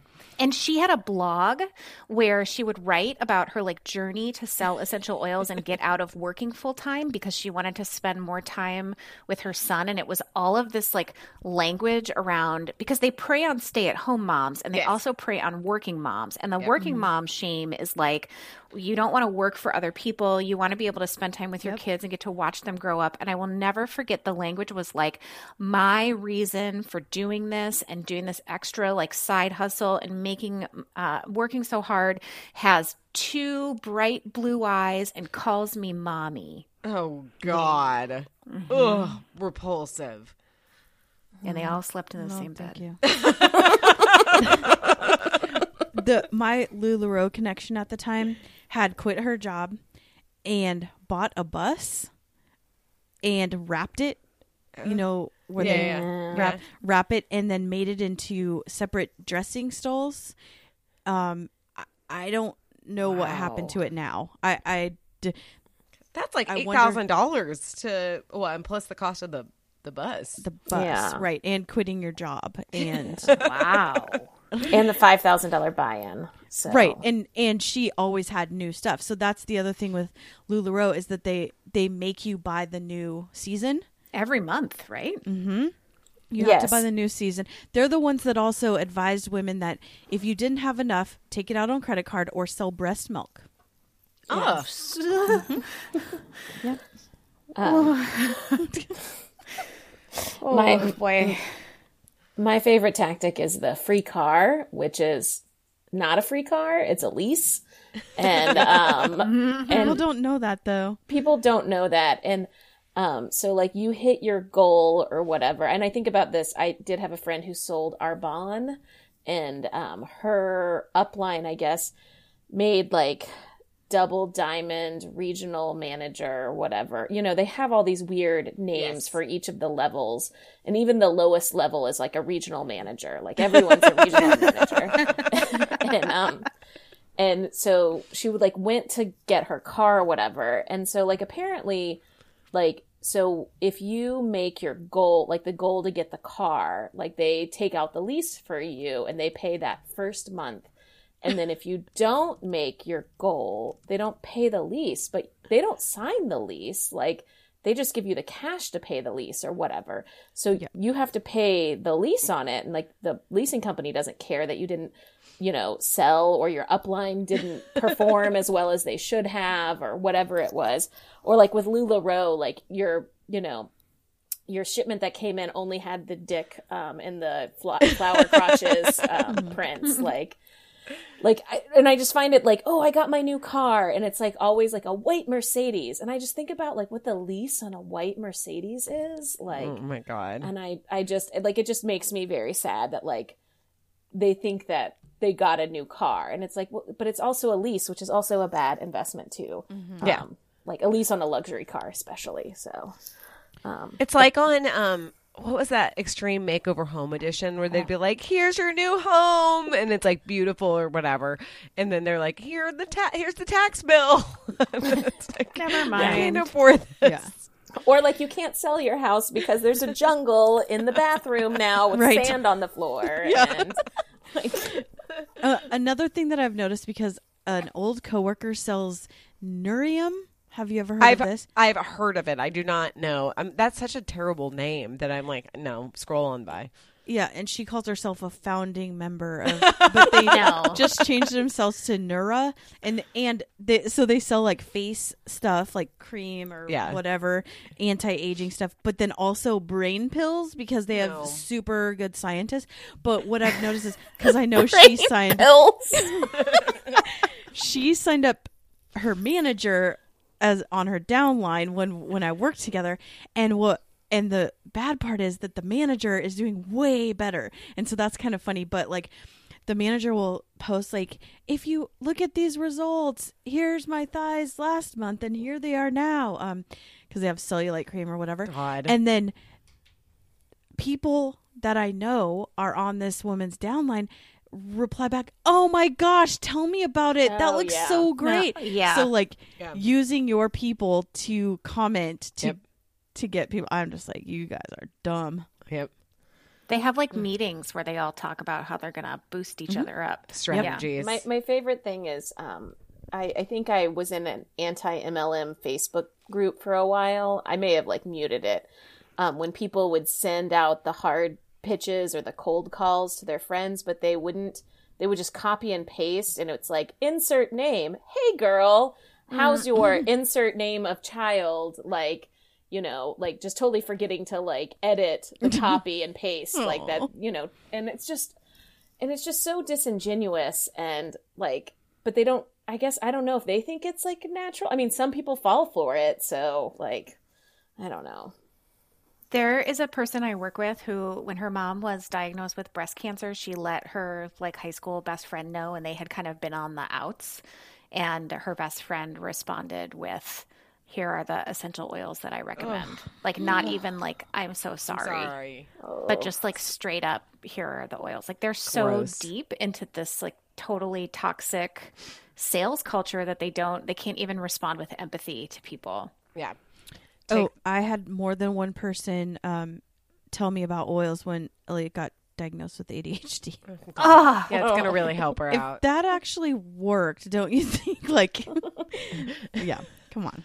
My favorite is the oil people, is that like people will be diffusing an oil and it'll make me sneeze, and I'd be like, oh, I must be allergic to that. And they're like, you can't be allergic to essential oils. No, they don't have chemicals in them. And I'm like, what are chemicals? I don't understand what a chemical is. But I'm allergic to fucking trees, lady. Like those aren't chemicals. Yeah. I'm allergic to grass. Right. Also they can kill cats. So like, I'm sorry, no. Yeah. Yeah. I feel like we could go on because seriously, like I'm like uncovering latent memories of MLMs. Yeah, and I maybe back. Like didn't realize we're MLM. So maybe we could take this into a part 2 at some point, or then do uncovered memories. Recovered memories. Oh my God, that's the show title: Recovered MLM memories. Yeah. Or that could be a question of, oh, you already have one. I was going to say that could be a question of the week is, what did you not know was an MLM? Yeah. You bought it. I mean, hey, if y'all want to answer that as well, totally fine. Yeah. But the question of the week, because we, you know, we're maybe a little bit negative. I don't know. I thought we could end on a slightly more positive note. Since we're all vaccinated. Yay. That doesn't mean that we're going to go gallivant without masks on. Like, that's, you know, we're still keeping it safe. But I was just wondering, what the hell are we all going to do this summer? And I mean, obviously I did travel last year. As I had said, I'm COVID curious. I really wasn't. I did keep it safe, and I was fine. I never did get COVID. But I just got my passport. LOL, Dave and I applied. I did Dave's expedited because he was maybe going to travel with his mother this summer to Germany. His picture got rejected. and I got my passport today. So I'm so glad that we paid that extra like $75 for him to be expedited when it's not going to come for a very long time. Did they give you a reason why it got rejected? It was something so weird. It was like the distance between his chin and his head was like, I don't even remember. It was so stupid. Like she just was like maybe too zoomed in or something. I don't know. I look like a serial killer in mine, but whatever. I have my passport, so I'm ready to go. Where did you get the photo taken? Because they'll take it back if it was rejected. At like the FedEx Kinkos or whatever. We both got take it there. Back. That's what maybe I was telling him, because originally the place that we went is there's a place on the UT campus that's not like an official passport office, and then it's like a U.S. passport office, but they do all, I mean, they do all passport stuff. And then when we got the kids' passports, that's where we went. But you have to get there super early in the morning. And I was like, just go super early in the morning and get it, because they know exactly what they're doing. And it's not just some, she was very nice, but like, it's not somebody who was like hired me yesterday. Yeah. Mm-hmm. That's taking pictures. So I was like, why don't you just go, like, leave at 7, go wait in line and go get it done, so you know that it's done right. But anyway, so I am ready to travel. I'm like, let's go to Mexico. And I told Dave, like, maybe I'll just go to Mexico. And he was like, I said, but I'd have to go without you. And he's like, well, I feel like you would do that anyway. And I'm like, that's mean, but also true. So that is, I want to travel. I mean, I'm definitely going to come to Seattle at some point. And then probably Boston. I mean, the corners of the universe that I usually traverse, the far corners of the United States, Boston and Seattle, but somewhere else. What about you, Christy? Me? So we have something at work called Summer Fridays, where last year they cut all of our pay 25% and then gave us every Friday off, gave, quote unquote. Yeah. But what this year, I know, right? But usually it's a half day every week or one full day per pay period, any day that you want. But the organization I work for, Digital, makes you take the same Friday off. So from May until from Memorial Day to Labor Day, we get every other Friday off. So I'm planning to do a lot of also taking either Monday or Thursday or both. Yeah. Off. And Elliot really, really, really wants to go to sleepover camp, which was supposed to happen last year, but everything got canceled. And there's a couple that are open. So I'm pushing Jeremy to make that happen. He's very reluctant about it, but I'm like, it's outside. Everybody will, like, all of the counselors will be vaccinated by then. So yeah. And I just need a break. And then she goes to her mom's for 2 weeks in the summer as well. Yes. So we'll see. Yay. Colleen.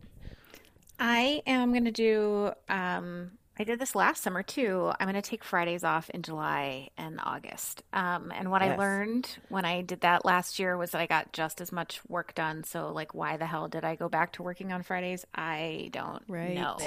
Yeah. But that is my plan.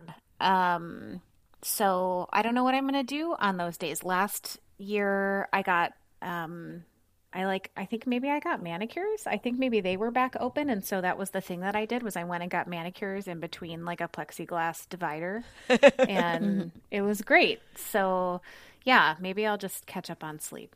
Yeah. Oh. Yeah. A bunch of us asked, can we just, like, not have Fridays off and keep the 25%?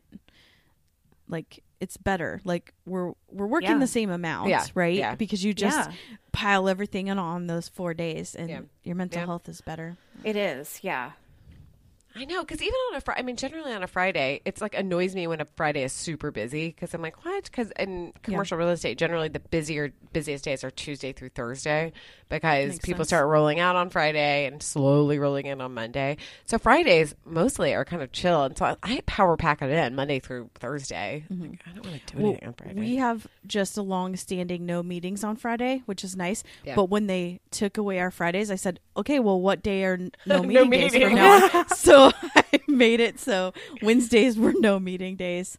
So that was really nice. You're so strong. I love that. Yes. You're like, we have to convert this. Missy? I mean, my situation's different than everyone else's because I don't work in the summers. I mean, I work for my mom painting camp trunks, which is an interesting job to have, but it's like a couple days a week. But, like, I just want to have fun. Like, that's my whole thing. Like, I'm not going to be like, oh, I need to get this project done, or I need to clean out this closet. Like, because the reality is like, those closets are just going to get dirty again. It doesn't matter. Like, I don't, like, it's fine.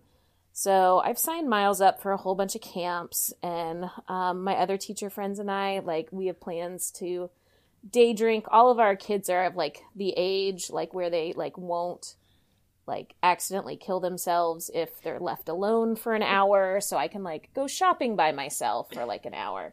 It really stinks. Peter's job decided to call him back into work the Monday after the Monday that summer starts for me. Boo. Oh, of course. So of course. I was like I had already planned to like, you can take Miles to camps in the morning and I can sleep till 10 o'clock every day as payment for him taking naps every day while he's been working at home for the past year. Since I have not. But that doesn't get to happen. So, I mean, like, oh, poor me that I have to drive my kid to camp and then I get 3 hours to myself. That's a really awful thing. But be jealous. So that's fine. No, I'm excited. I think that's the thing. Like, the past year has sucked so bad. I mean, I was reflecting back on my work situation and I was like, well, I mean, it was everything was terrible, but it was kind of nice to be at home and, I don't know, like, have a little bit more freedom as far as like being in the office or whatever. And so I'm going to be going back into the office. So like on the weekends and stuff, I'm like, I want to have more fun. Like, I don't want to just be like, okay, what are we doing this? What are we getting done this weekend? 'Cause that sucks. Yeah. Like, I feel like the whole, like, you know, like working to live for the weekend, like is like very much my brother. He's got a work hard, party hard mentality that yes, I've never had. I've had the like work mildly hard and then like clean out your closets on the weekends. Like, yeah. But I wanna like get some more Jason Murphy energy and do a little bit of partying this summer. I don't know what that means, but I don't know. I just don't want to stress out about like having to get things done. Yeah. And you know, I agree. All right, moving on. Instead of what we recommend, what influenced you this week? For Christy, I've only watched one episode, but I started watching This Is a Robbery, which is on Netflix. It's about the art heist at what is the name of the? I should know this because I've actually been. It's in Boston, right? Yeah. It's in. It's this like crazy old woman's like house. Who like you know? I've watched this and I listened to the podcast. Yeah, and I can't remember the name of it. I mean, and I've been to it. The Stuart Gardner Museum. It's a very cool museum. But I want to go to that museum. It's really cool. But I have enjoyed. You know, I think maybe one of the reasons why I married Dave is that I really enjoy a Boston accent and that it like makes me laugh. Like, I don't know why, it just like brings me humor. It's like when somebody can speak like with Dave, like if you hear him talking, you're not like, oh wow, what a strong Boston accent. Like he'll say some things, but it's not super strong. But when he like if somebody surprisingly speaks Spanish or something and they can just communicate, you're like, oh my God, that's like a secret power. Dave can just turn it on when he meets somebody else from Boston. And I'm like, oh, like it makes me laugh. And, and I'm like, anyway, whenever I hear all these people, it just is like, I don't know. It's like this other world that it's so insular, and there's a lot of like Southie people on this show. So I enjoyed it, and it's kind of a crazy situation. So corrupt things like that in America make me like scare me a little bit, but I also love it. Yes. Christy, I was influenced by Hulu Recommends, which I think it happened on Friday, and it was telling me that there was a new show called Younger, and I watched a couple episodes and I fell in love with it. And it turns out it's not such a new show. It's from 2015, but it just came to Hulu maybe. Or maybe I just have they have never a new been season. Served it. Yes. So that's the other thing is so from Friday until what day is it today? Thursday, Wednesday, I watched 7 seasons. They're only an hour, so to and be... And there's not like... It's not like a normal... It's not like there's like 24 episodes, right? Like it's like 10 episodes. Oh. No, I mean a season. Are there like 24? No, 12. And it was on a channel called TV Land. I've heard of that, but I don't know what it actually is. And as I'm looking up, because I didn't remember if it was on Hulu or Netflix... There's 3 new episodes and I'm so excited. Like you're like, I know what I'm doing tonight. Well, you know, my Mother's Day plan is to do nothing. So that is what I'm going to do. I want you to watch it, please. I need to talk to someone about it. Because Colleen's watched a couple, right? I did, yeah. I watched like 5 or 6 when I was in my like second day of my migraine on Sunday. So it wasn't like the best mood to watch Younger, but it is like a really good, like it. I ate a whole box of nerds and I was like high on Imitrex and watched it. And it was great for that situation.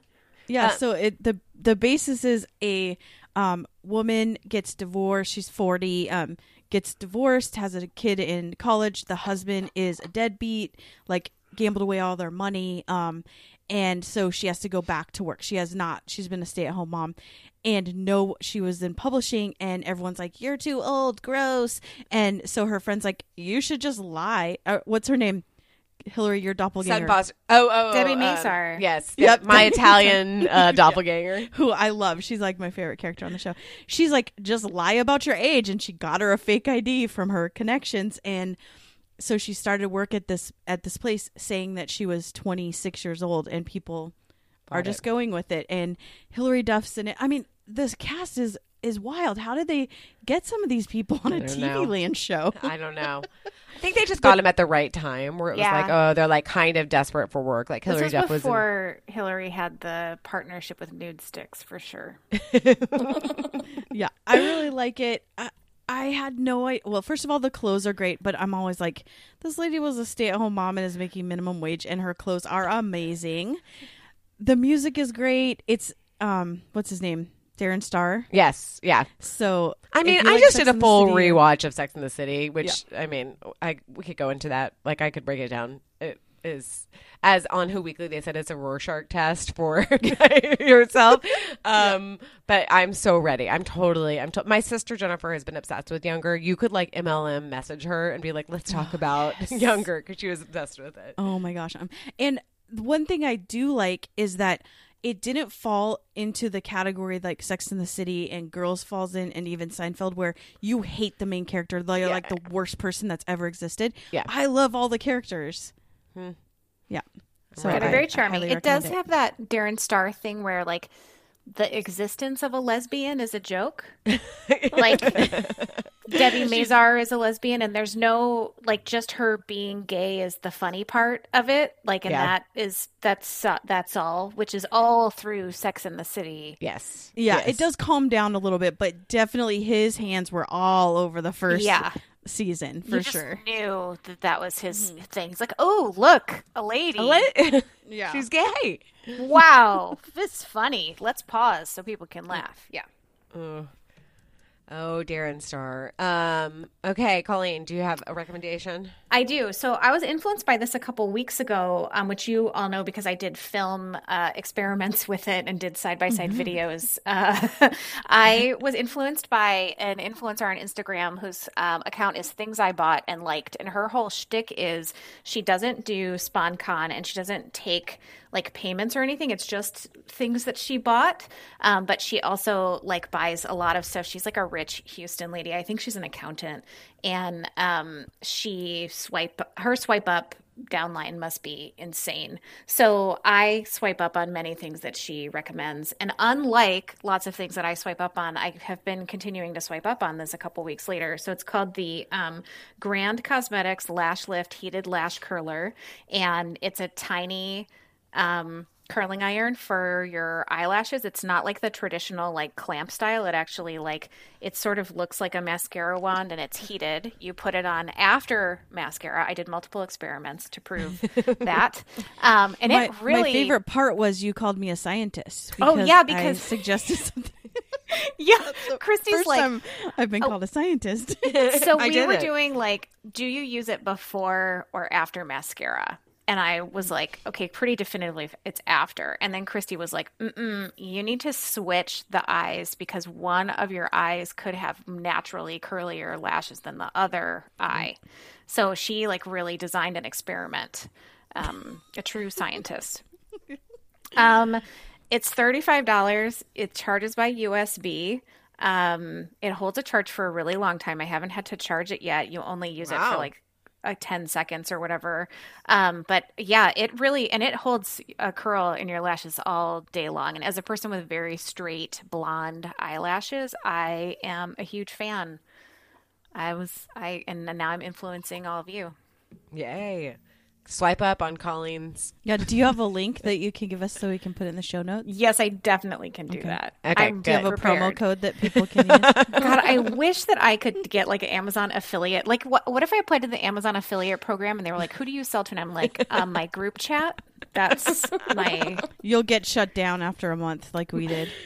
Four friends. Yeah, like you're selling to your friends and your coworkers is what our rejection. You're like, I have a download. Yeah. Like we are like maybe we are a pyramid scheme. Like that's what Amazon identified. Yeah, maybe that's the problem. Maybe this should be a downline instead of a. Okay. All right, Missy. So I have suggestions for Dave and Dave adjacent people. I binged both of these shows within the past like 2 weeks. The first one is Shadow and Bone, which is like kind of like a high fantasy YA. Like it would be actually good to like watch with like a somewhat teenage-ish, tweenish girl. There's like romance, but it's not super sexy or anything. But it was good, and it's also a YA series, so it's very much on that tip. And then I just Googled the name of the other show that I was gonna just to make sure I had it right, and the first thing that came up said that it's already canceled. So Netflix has already canceled Irregulars, which just came out like last week, and I was like, I was on the fence of whether it was a good show or a bad show or not, but it was line.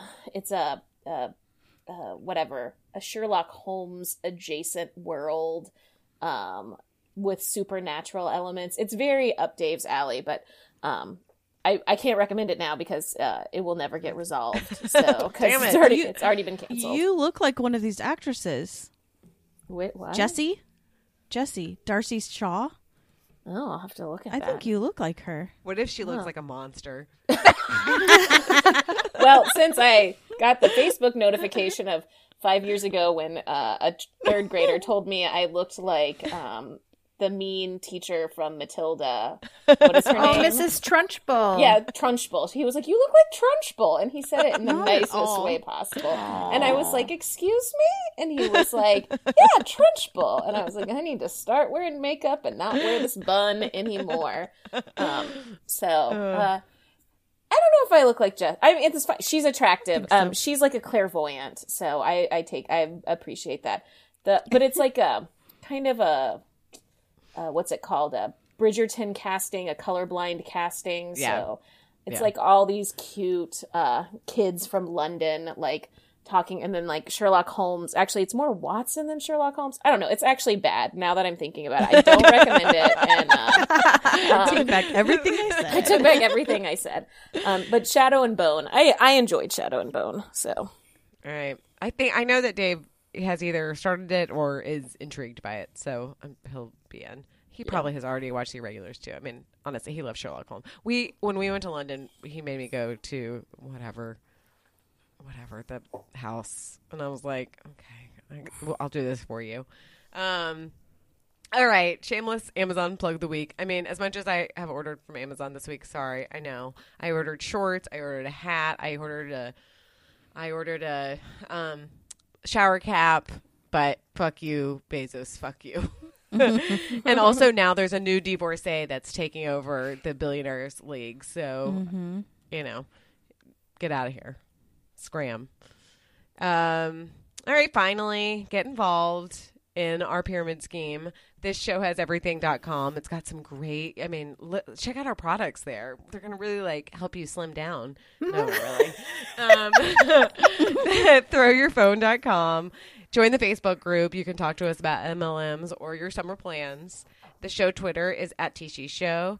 Email us tishi@10710.com. You can send us a voice memo. If you want to tell us why MLMs are good. No, just kidding, because I don't want to hear that. They're not good. I refuse to hear any of that. But send us a voice memo regardless. Fax Bobby your opportunity at 617-354-8513. Thanks for joining us, y'all. And that wasn't quite everything about MLMs. Honestly, I think that we could go on for a really long time. But that scratched the surface. Bye. Bye. Bye. Bye. Bye. It started with one person at the top who brought in two friends. They each recruited two friends, and then they in turn each recruited two friends. At this point, the 8 at the bottom each paid £3,000 to the person at the top, who walked away with more than 20 grand. If the ones at the top now are going to get their money, more members need to be recruited, and more and more. And very soon you will need millions of new members, or the whole thing will collapse.